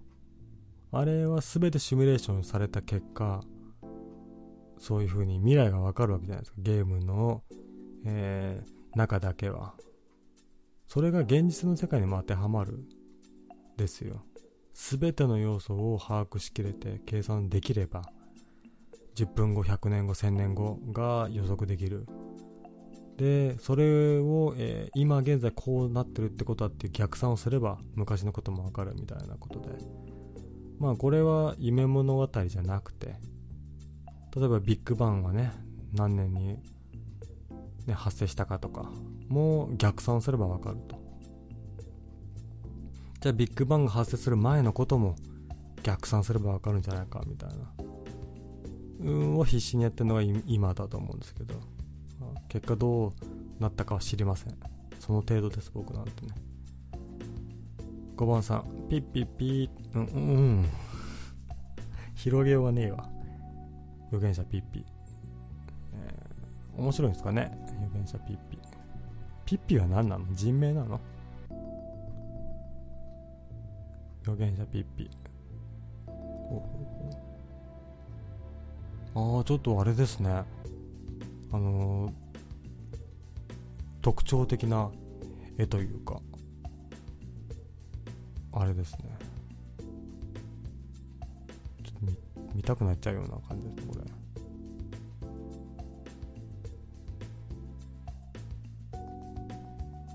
なんやこれ。ちょっと自分ではでなんだろう見ないような作品だったのでちょっと興味がすげえ湧いてきたね。預言者ピッピた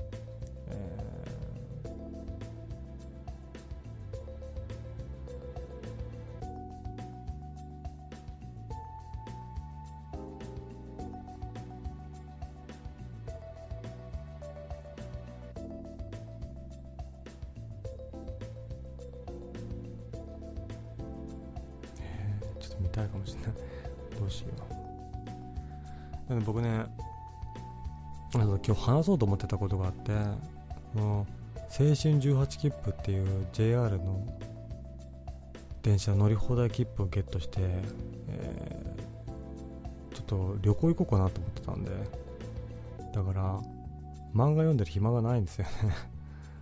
だから預言者ピッピがすげえ気になるけど多分旅行行っちゃうかな。えー、6番さん。振られた原因を改善したらまた付き合ってもらえるぞ。いやいいですよ。あんだけ人間性を理解してもらってでしめさばないなと思われるんだったらどんな人でも無理だろと思うよ。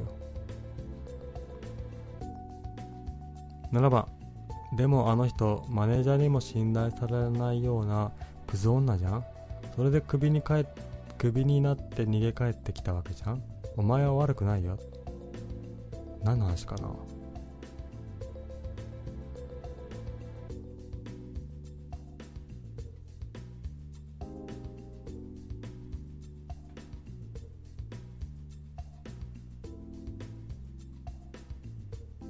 ああ。あの人の話か。いや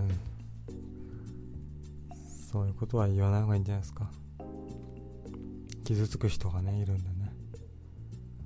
あんまりそれは触れてあげないであげてください。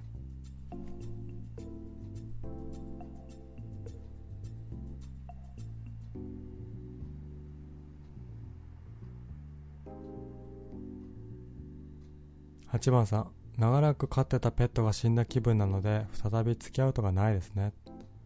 何の話か分かんないけど。9番さん2月って人に書くように頼まれたから書いてます。あそうですか。何の話か分かんないです。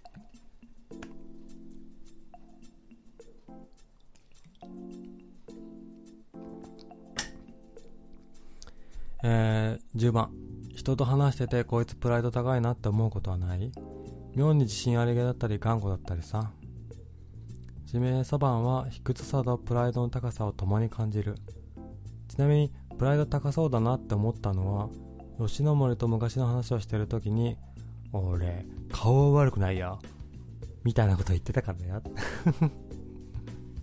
言ったね。いやなんすかね。だから経験ですよね。今までの経験振り返ってみてなんだろう。あの物騒とか言われたことはないので。でだから人にえー、なんだ。長く付き合ってれば、えー、愛嬌を持ってもらえる程度の顔ではある。って言われてきたのですごい強烈な顔面コンプレックスはないけどもそれはねテレビに出るようなイケメン俳優とかと比べたらコンプレックスありますよ。それああなりてえなって。ありますけどね。だからなんだろう。最なんて言えばいいのかな、うん、そんないないですけど。ていうかその最終的に言ってしまえば好き好きなんで人によってはその僕をね世界で一番かっこいいと思ってくれる人もいるかもしんないし僕のことをこいつキモって思う人もいいるでしょうけど。だから多分あれだと思うよ。今まで僕のことを好きって言ってくれた方々のおかげでちょっとは勇気をもらえてるというか死ななくていいかなって思えてる面がねああったりするんで。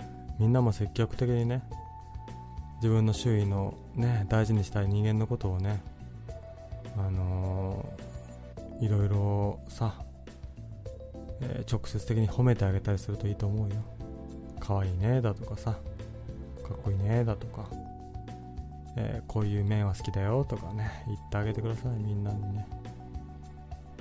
でさ僕はだからそう言ってくれた方々をすげえ大事に思ってるしそう言ってくれたことを否定したくないからそれの目にに関しては卑屈になりたくないですね。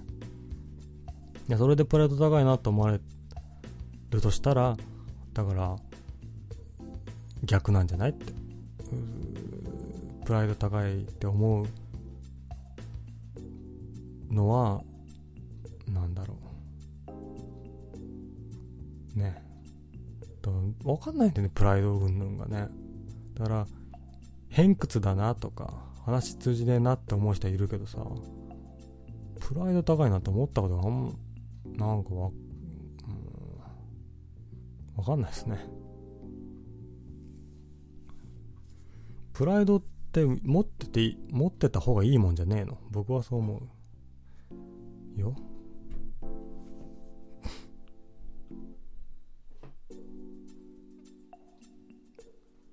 えー、11番さん、えー、米が黄色くて臭い店だけは許さない。定食屋の話ですか？米が黄色い、臭い。存在するんですか？そんな店。あ、あれね。あの、地元のさ、古い店は美味しくねえよって話か。ねえ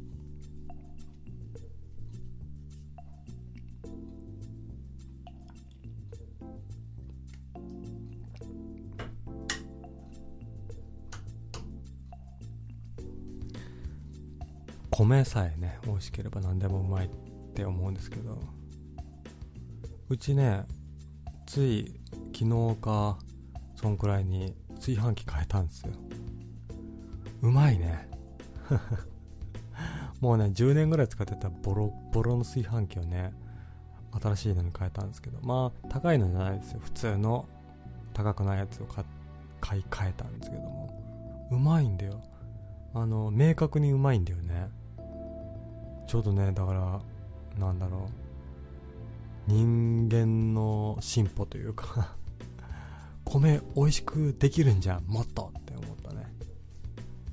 美味しいよね米ね。米な今日そういえば米食わなかったな。焼きそばとか焼肉とかばっかってたな。米がうまいんで日本人だもの。お米がうまいっす。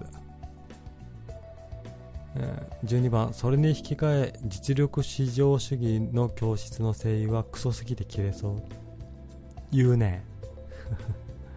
ただ内容は面白せいせい。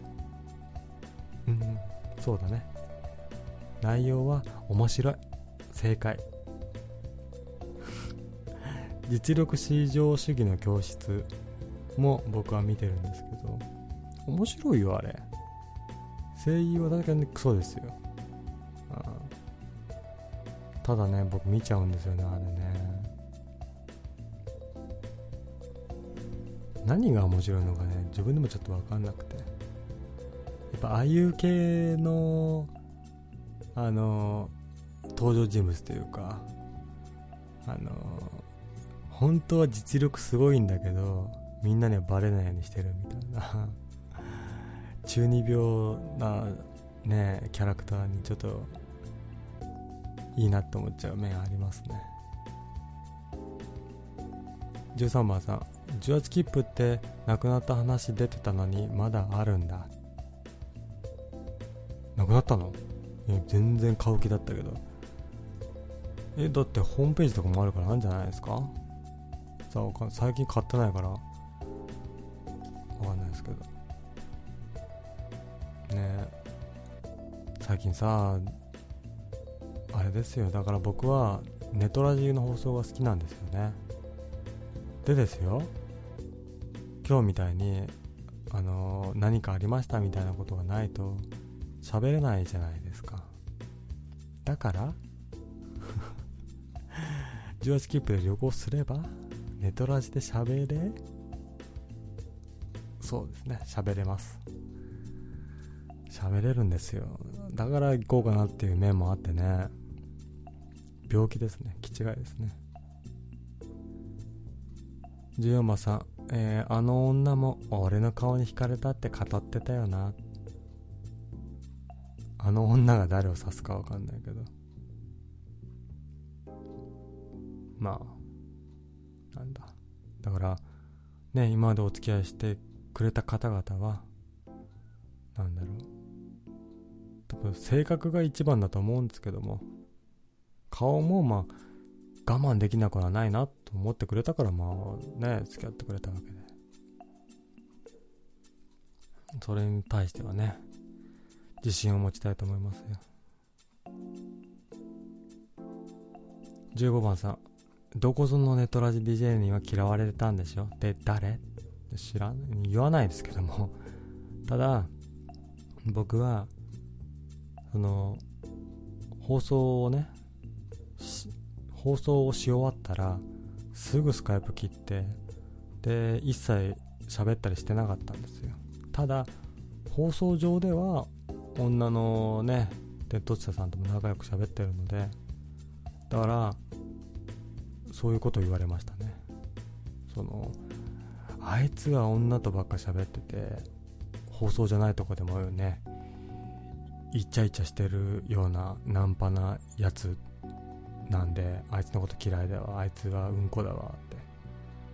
あいつは女と出会うためだけにやってるっていうことをっていう非難を放送してない時に女の人に喋るっていういう矛盾をされてたんですけども。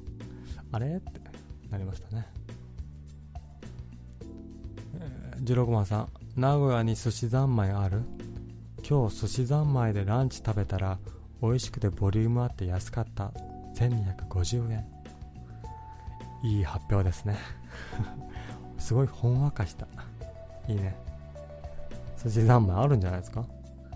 あんま見ないけどね。寿司三昧。ないのかな？ランチランチ？寿司寿司三昧あるっぽいですよ。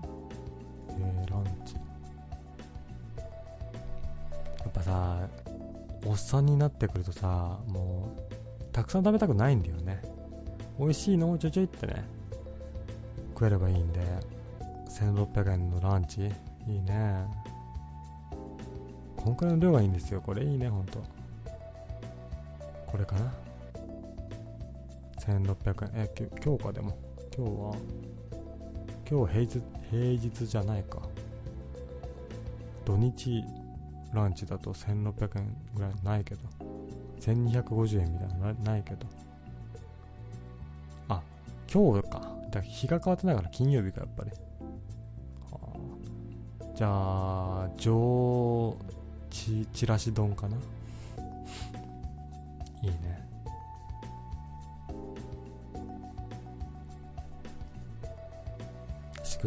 もう結構ね自分の中でルールが決まっていてあと3分ぐらいで終わりますねとか言ってで時間が経ったら終わるっていうことをね自分のルールにしてたんですけど言うの忘れてた。からねあと4分で終わります、えー、15分に終わりますので何かしらね書いてくださる方は書いていただくと嬉しいんですけど。僕からはねもう喋ったことは喋りきったんで お伝えすることはないんですけど。今日はね本当に喋ろうと思ってたことを喋喋りきったんで手持ちの玉がないんですけどなんか喋んないとね3分ぐらい。難しいな急に言われてもな。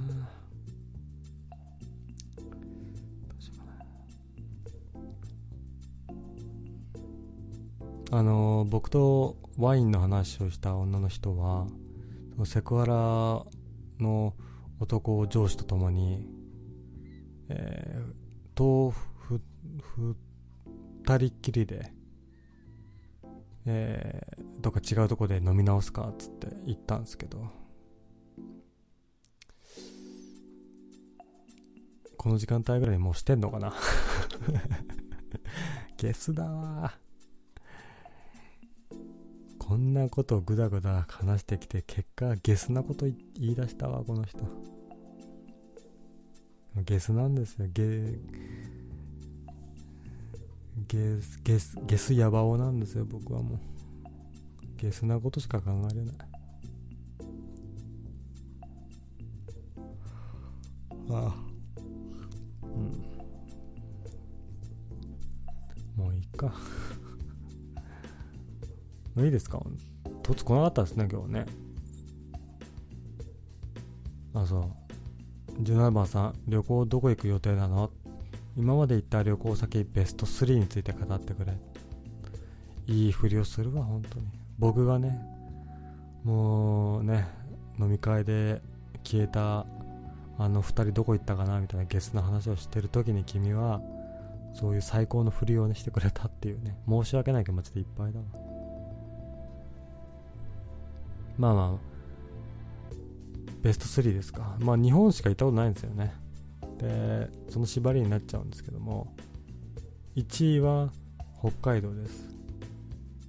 2位は熊本です。ん？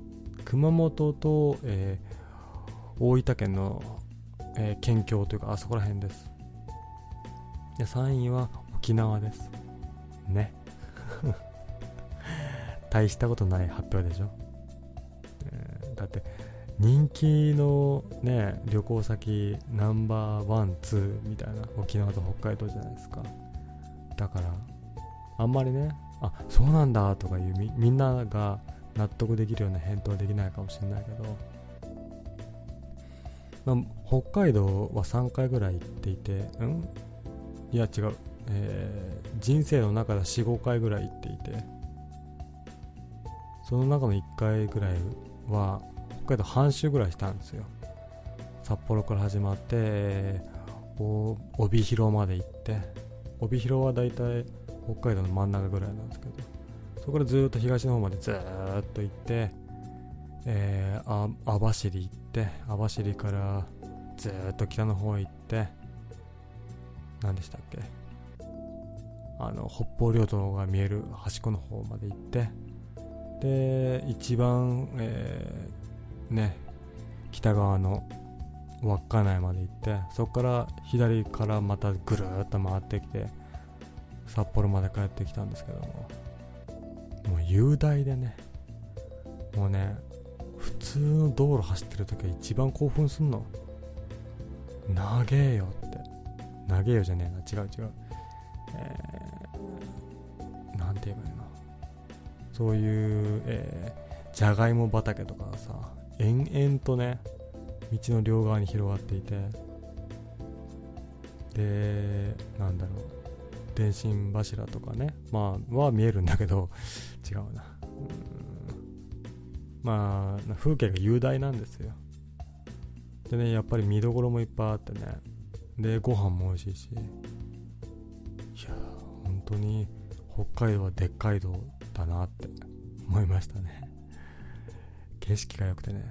あまあ、えー、実際ね、むちゃくちゃでかいんですよ。その北海道で、あの、なんだ、北海道半周しようだとか、ちょっと遠いとこまで行こうとか考えちゃダメですよ。本当は、普通の人は。めちゃくちゃ辛いですよ。あの、車の運転時間がくっそ長くなるんでね。な、元気じゃないとやっちゃいけないんですけど、まあ僕はしましたよ。あとなんですかね、えー、北海道で道端でね、野生の、えー、キキキツネを見つけた時は興奮しましたしね。あとなんだえー、まマシューコ見に行って真っ青やなって。すげえ興奮したし。稚内って。ね。日本の端っこ北でわいってなったし。感想が中学生みたいですけど大丈夫ですかね。まあすごい良かったですよ北海道。連れてきたいね。本当に行ったことないっていう方を連れててどうやってしたいね北海道はね。それぐらいいいとこですよ北海道。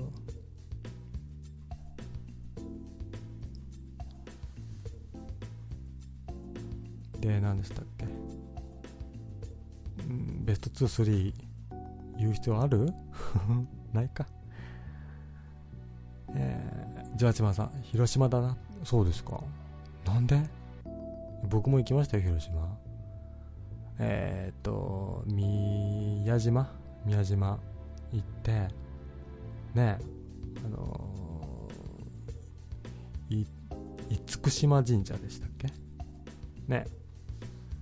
潮の満ち引きで風景がガラッとね変わる神社なんですけども。潮引いててね僕行った時。なんかちょっと違うなと思って。潮引いてない時に行けばよかったなって思ったんですけど。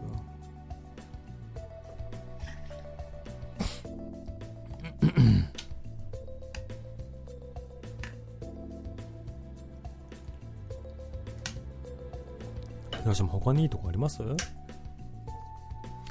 原爆ドーム見た時はちょっとへこんだぐらいだし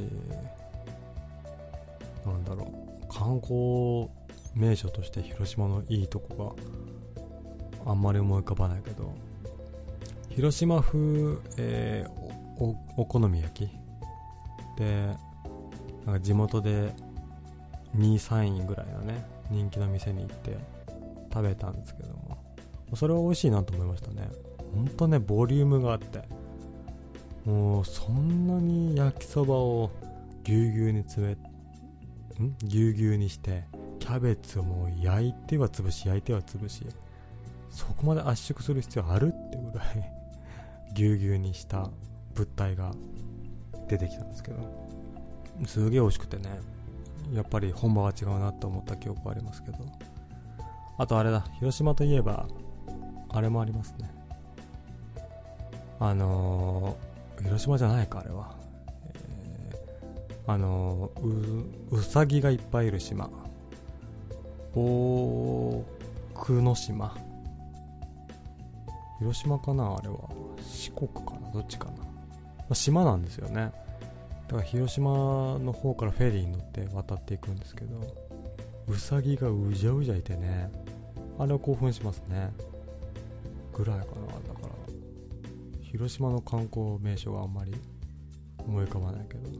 まあ。ねだからそうそうそう。思い浮かばないから否定したいんじゃなくてだから18番さんがねいいなと思った理由をね教えていただきたいですね。19番さん、えー、天理市の市長が出張先でデルヘル呼んだ件はもう話した？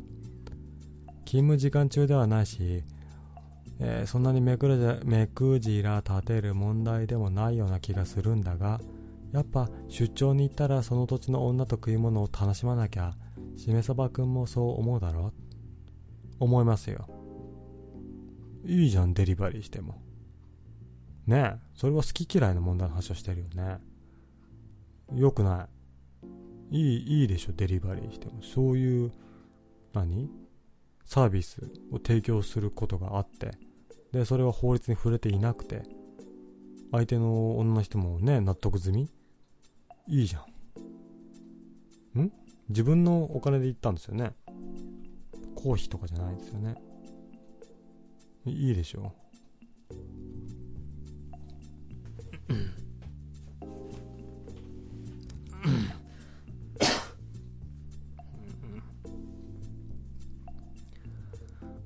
くないよ最近の風潮不倫をねバッシングするだけだとかさ。風俗行ったとかさ。そのどうでもいいじゃん。日本の将来について話し合おうぜ。やべえよ本当に。ジジイババアが多すぎるっちゅうね話をしよう。無理だよっていうね。聞いた？聞いたみんな。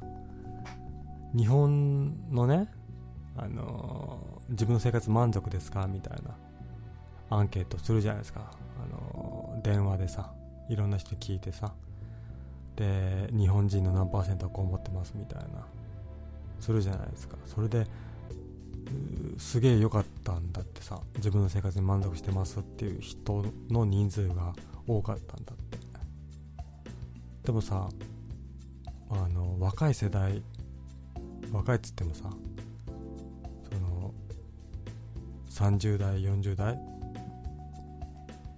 はさ実感的にないじゃん。そりゃそうだよねって。日本の人口のほとんどは老人なんだから。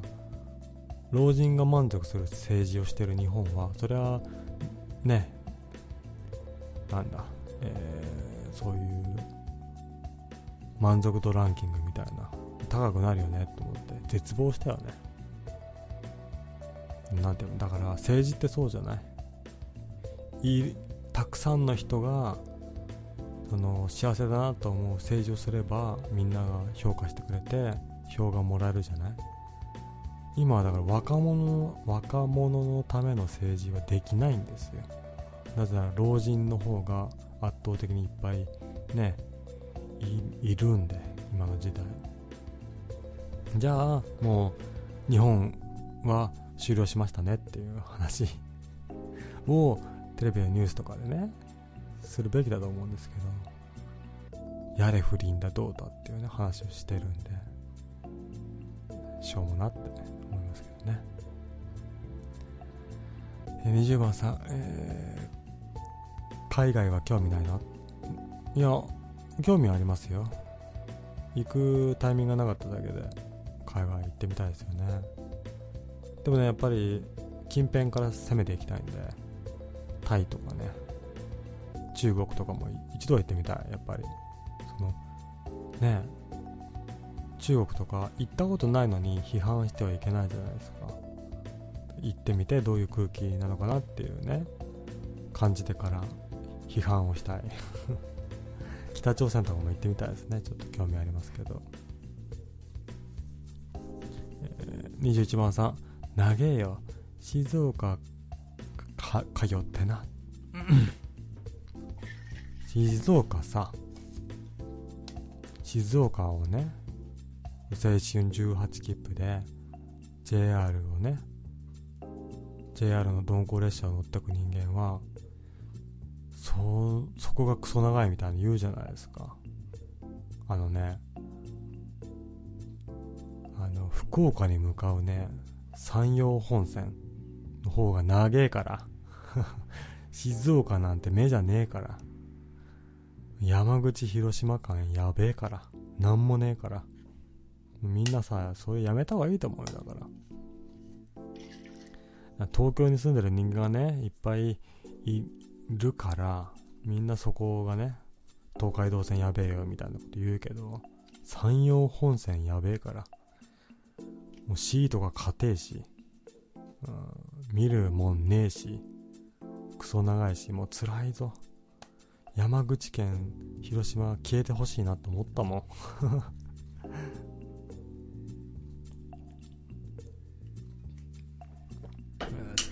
肩痛い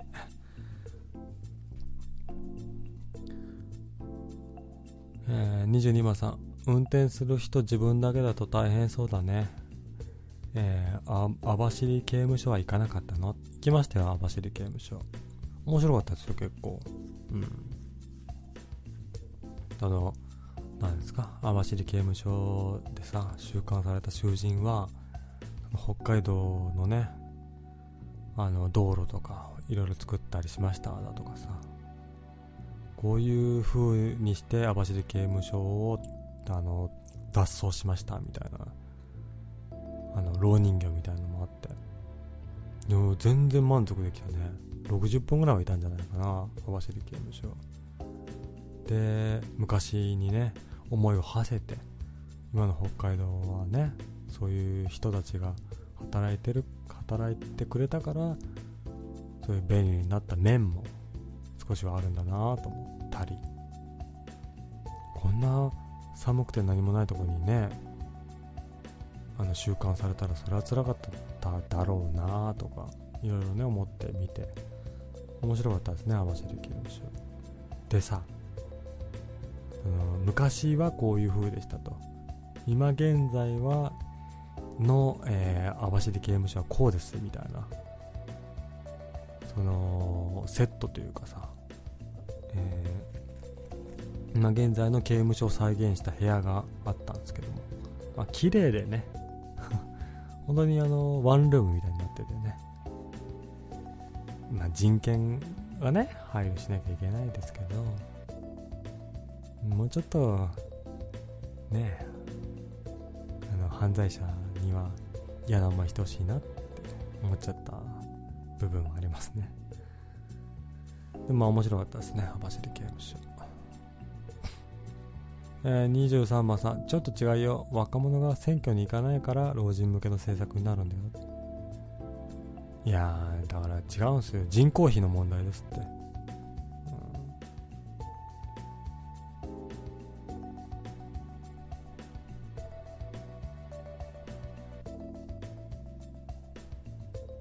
て、で僕は思うんですけどそうなんですか？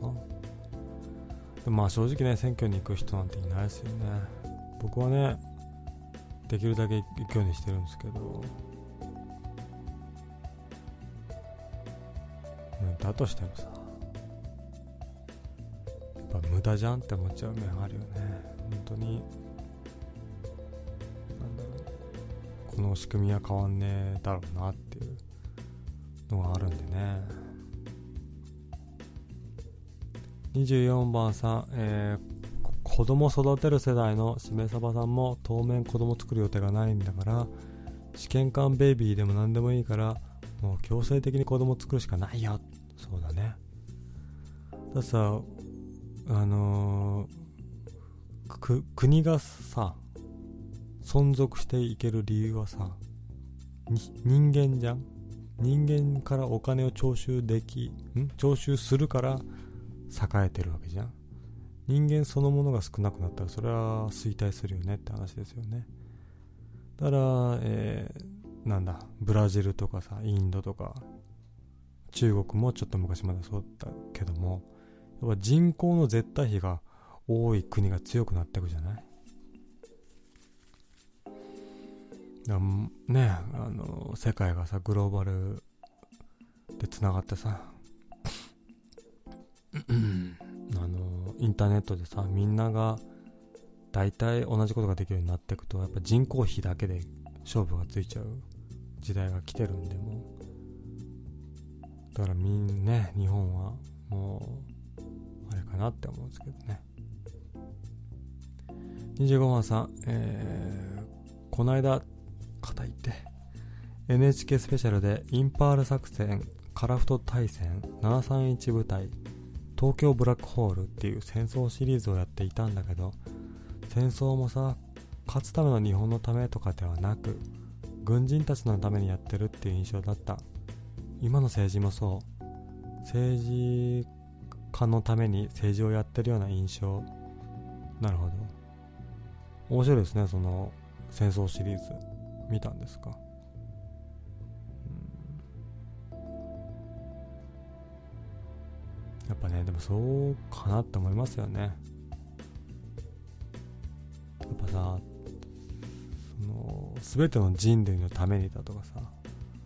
そんな広い視野でさ何かをできてる人なんて一人もいなくてさやっぱりね自分の目にの見える範囲での幸せしか追求できないわけじゃない？それが限界じゃない？人間の。人間が政治をしてる時点でもうねあのー、もう進みようがないというか僕が思うにもう人工知能を発達させてで最適値こうこうこうすれば人類は発展していくよっていう、えー、方向性を示してもらってそれに沿って政治を行うっていうのがいいと思うんですよね。だからもう政治を人間がやる時代はもうね終了すべきかなって思うんですけど。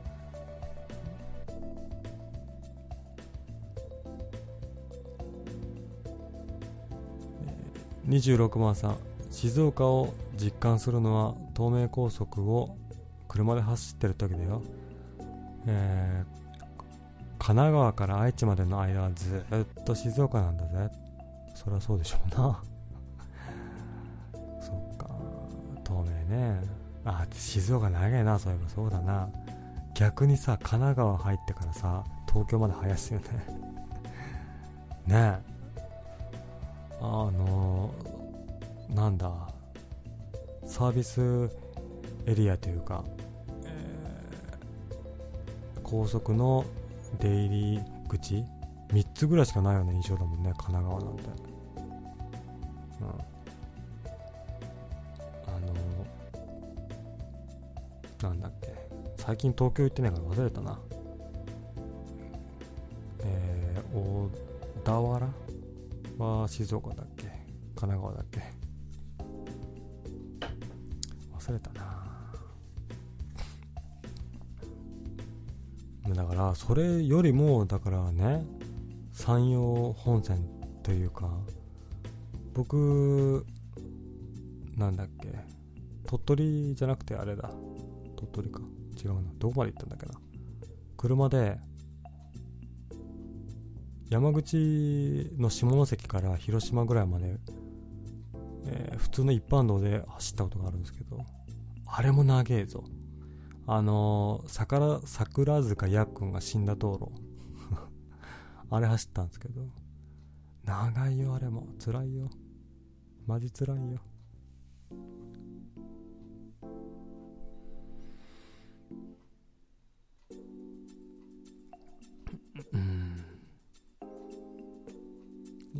27人口比でも若者の投票率は低すぎる。そうなんだ。だから若者っていうかさやっぱりなんだろうな。僕も含め、えー、じいさんばあさんだけが得する国って間違ってるじゃん。だからまあなんだ10代とかさ20代ぐらいの人が一番楽できてでねお金持ってる人間からもっとねお金をさ取って若い人に与えることができればもっとねみんなが、えー、やる気持ちが湧いてくる世の中になるかなと思うんですけど。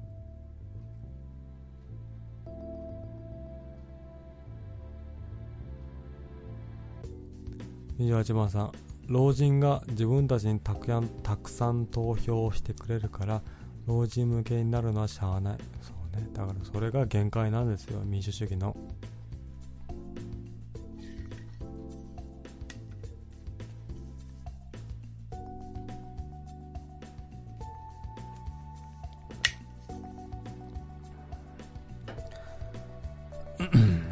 29番さん。人工知能が政治とかサイコパスの世界じゃん。それはあのサイコパスっていう作品の話をしてますか？それとも本当のサイコパスだなみたいな話をしてるのかわかんないですけど。サイコパスっていうね、えー、アニメがありまして。それはもう人工知能のような存在が日本を支配していて。それに従ってね、えー、警察が犯罪者を取り締まるっていう作品なんですけどあれ見て思ったもんね。この世界悪くねえんだって。これ、作品のテーマとしては、そういう人工知能に支配されて、でも人工知能が暴走したらどうすんの？っていうのが最初の方のテーマだと思うんですけど。えでも人間が暴走しするあれと変わんなくねと思って僕は全然ね良いなと思っちゃったんですけど。まあだから人工知能が犯罪者を、えー、犯罪を起こす前にこいつ犯罪者に、えー、の傾向を持ってるよっていうのを測るんですよ。パーセンテージというか。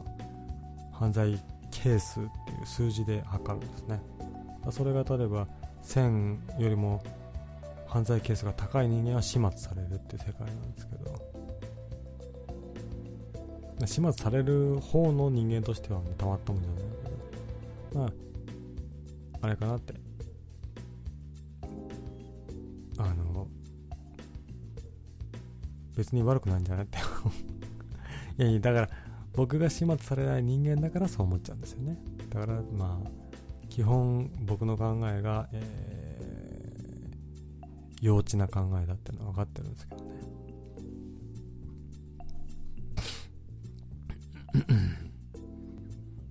えー、30番さん AI って恣意的に結論を導導けるみたいだから政治家は人間で官僚を AI とすればいいんじゃん？でもさ政治家を人間で官僚 AI にしちゃったらだからトップが人間じゃダメだと思うんですよ僕は。僕はね、うん、それはだから自分のえー、信じる正義とかさ、そんなしょうもないもので決めちゃうじゃん。正義感とかこっちのがいいはずだとか気持ちの問題で政治を左右しちゃいけないと思うんですよ。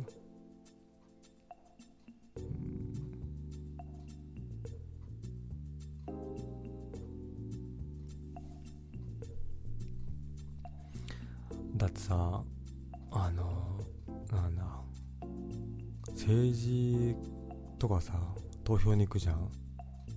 僕含めてさ人間なんちゅうもの適当だからさ雰囲気がいいだとかさいい人っぽいとかで投票しません？僕はしちゃうんですよ。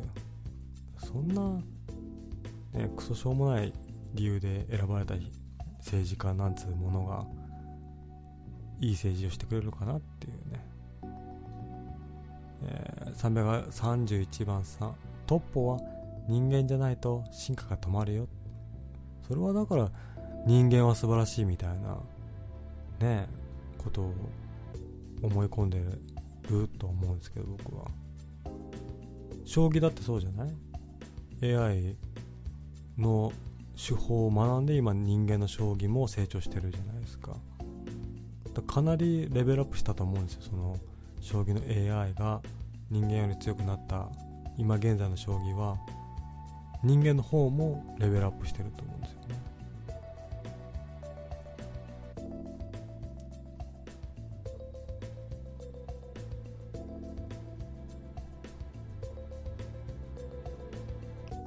32番さん、サイコパス。面白かったよね。しめさばんはサイコパスとマダマギとフェイト。その3つの中で何が好き？まあ難しい。まあね。でサイコパスは犯罪者を、えー、そういう人工知能みたいなのを使って特定してさばいていくって話なんですけども。まあまあちょっとしたあのネタバレになったなってしまうんですけど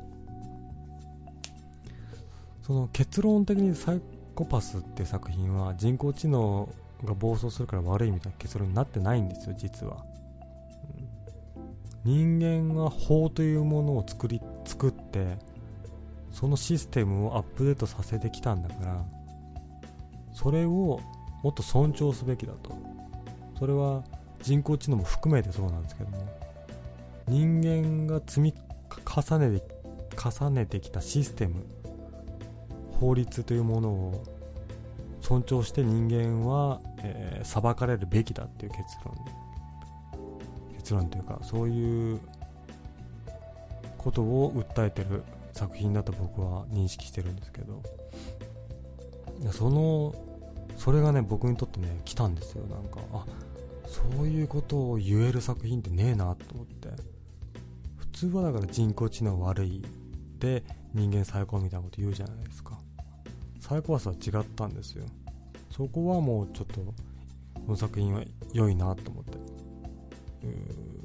ちょっとねサイコパスはちょっとだから僕の中で他の作品と比べてランクがねちょっと高いんですよね。で、フェイトは見てない フェイトは、あれですよね。その、昔の有名な、えー、歴史上有名な人物を、あの、守護精霊みたいな感じでね、呼んできて、でそいつとタッグを組んで他のメンツと戦ってで優勝者が聖杯っていうなんてすごい力を持つものをね手にすることができるみたいなお話だと思うんですけど。うんなんかねなんて言えばいいの？そのジャンヌ・ダルクがその見た目じゃねえだろうだとか。なんかねなんかなんか引っかかっちゃったんですよねフェイトは見てないね。で、窓マギは見ましたよ。窓マギね、面白くてね、3話ぐらいまではもう興奮です。うわーっつって。新作見てーっつって。すげえハマったんだけど、ラストがもうラストがもう でこの3作品に共通するのが原作者というか脚本家が一緒なんですよね確かね。だからこの3つを挙げてくれたと思うんですけど、まあ、サイコパスが好きですね。33番さんその点トッポってすげえよな。トッポうめえよな。トッポはすげえわ。トッポうめえわ。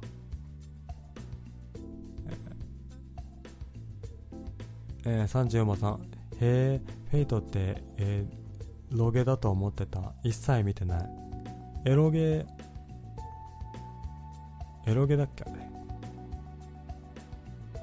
いやエロ要素はなかったけどそういう系統のゲームだよね。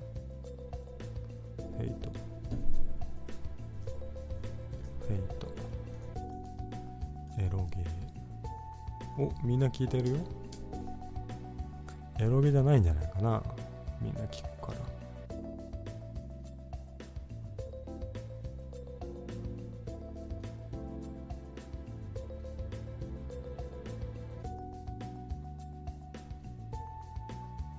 フェイトは違ったわ。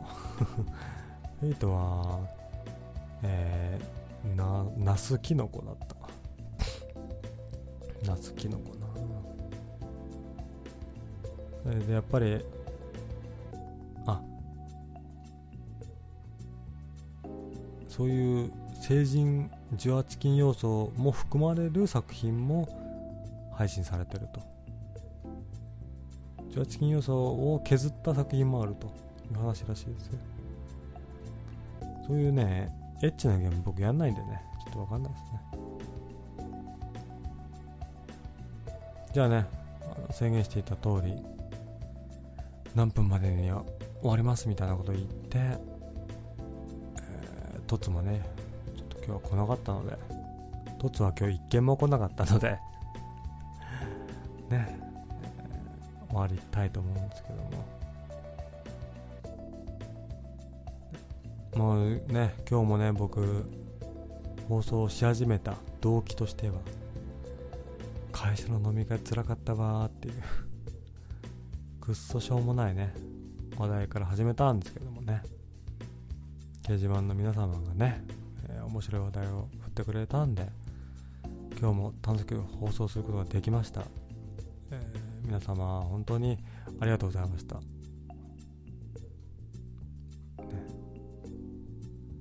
じゃあねまた明日ぐらいにどこかしらで凸を伝突をねスカイプ凸をしてるかもしれませんけどもね。まあ見つけたらねしめさばさんって呼んでくださいね。決してねななんとか渋谷 X みたいなことをね言わないでください。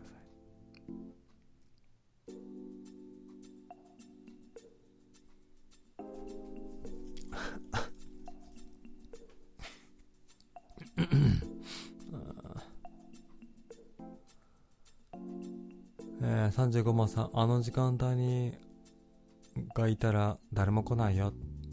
うそうっすか。来てもいいんちゃうんかと。誰でも待ってるんだが、ね、あのね、今日、まあいっか。これを言わない方がいいや。ね、どんな方でもね、お待ちしていますし、喋る内容ないよって最初に言ってくれればもうどんなネタ振りもしますけども。まあね来ないんでしょうね。悲しいですね。まあいいや。えー、ね重複になってしまいますけどね、えー、お聞きいただきレースを書いていただきね。本当にありがとうございました。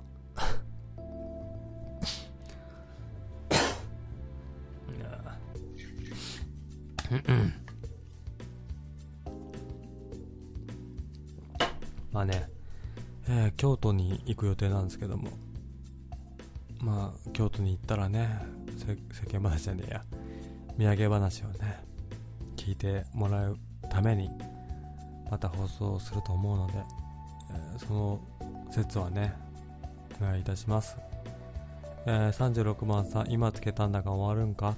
終わりますよ。終わりますよって言ってからだいたい30秒ぐらいね時間差があると思うんですけども終わりますんで。ね。あのー、36番さんはちょっとね見つけてください。僕をもっと早く見つけてください。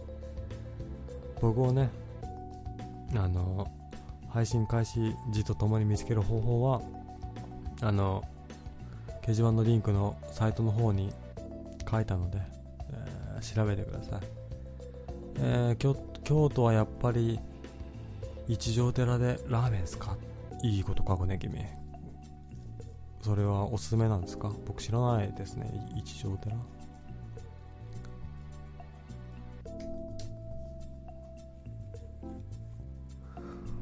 ああ。一条寺って読むのがなんかしんどいけども。どう読むのかさえもわかんないけどさ。あの京都大学の近くにあるラーメン屋には行ったんだけどチャーシューめちゃくちゃ乗っててね美味しかったね。天下一品もの総本店も天下一品行こうかな。本店。話題にはねなりますね。いいですね。特に何も決めてなかったんでね。これいいですね。ラーメン。ラーメン巡りか。め巡らないでもいいけど、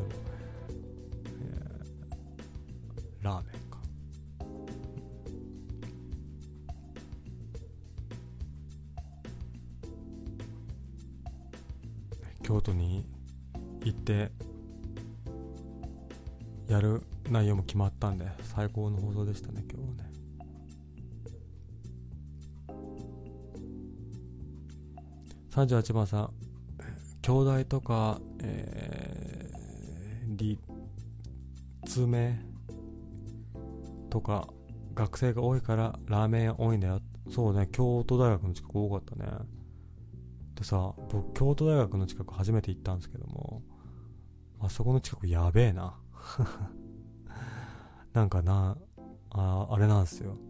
兄弟の出入り口のとこにプレハブみたいなの立ってて、で、なんだろう、あのー、政治的にね、あれは、左曲がりなのかな なんか、あのー、こんな政治は許しちゃいけないみたいなことさ、でかでかね、なんか貼ってあったんですけど、気持ち悪いなと思って、京都大学の人気持ち悪いなと思って、そんな記憶はね、ありますけどもね。えー、多分ラーメン行きます。ありがとうございます。じゃあまた会える日まで。さよなら。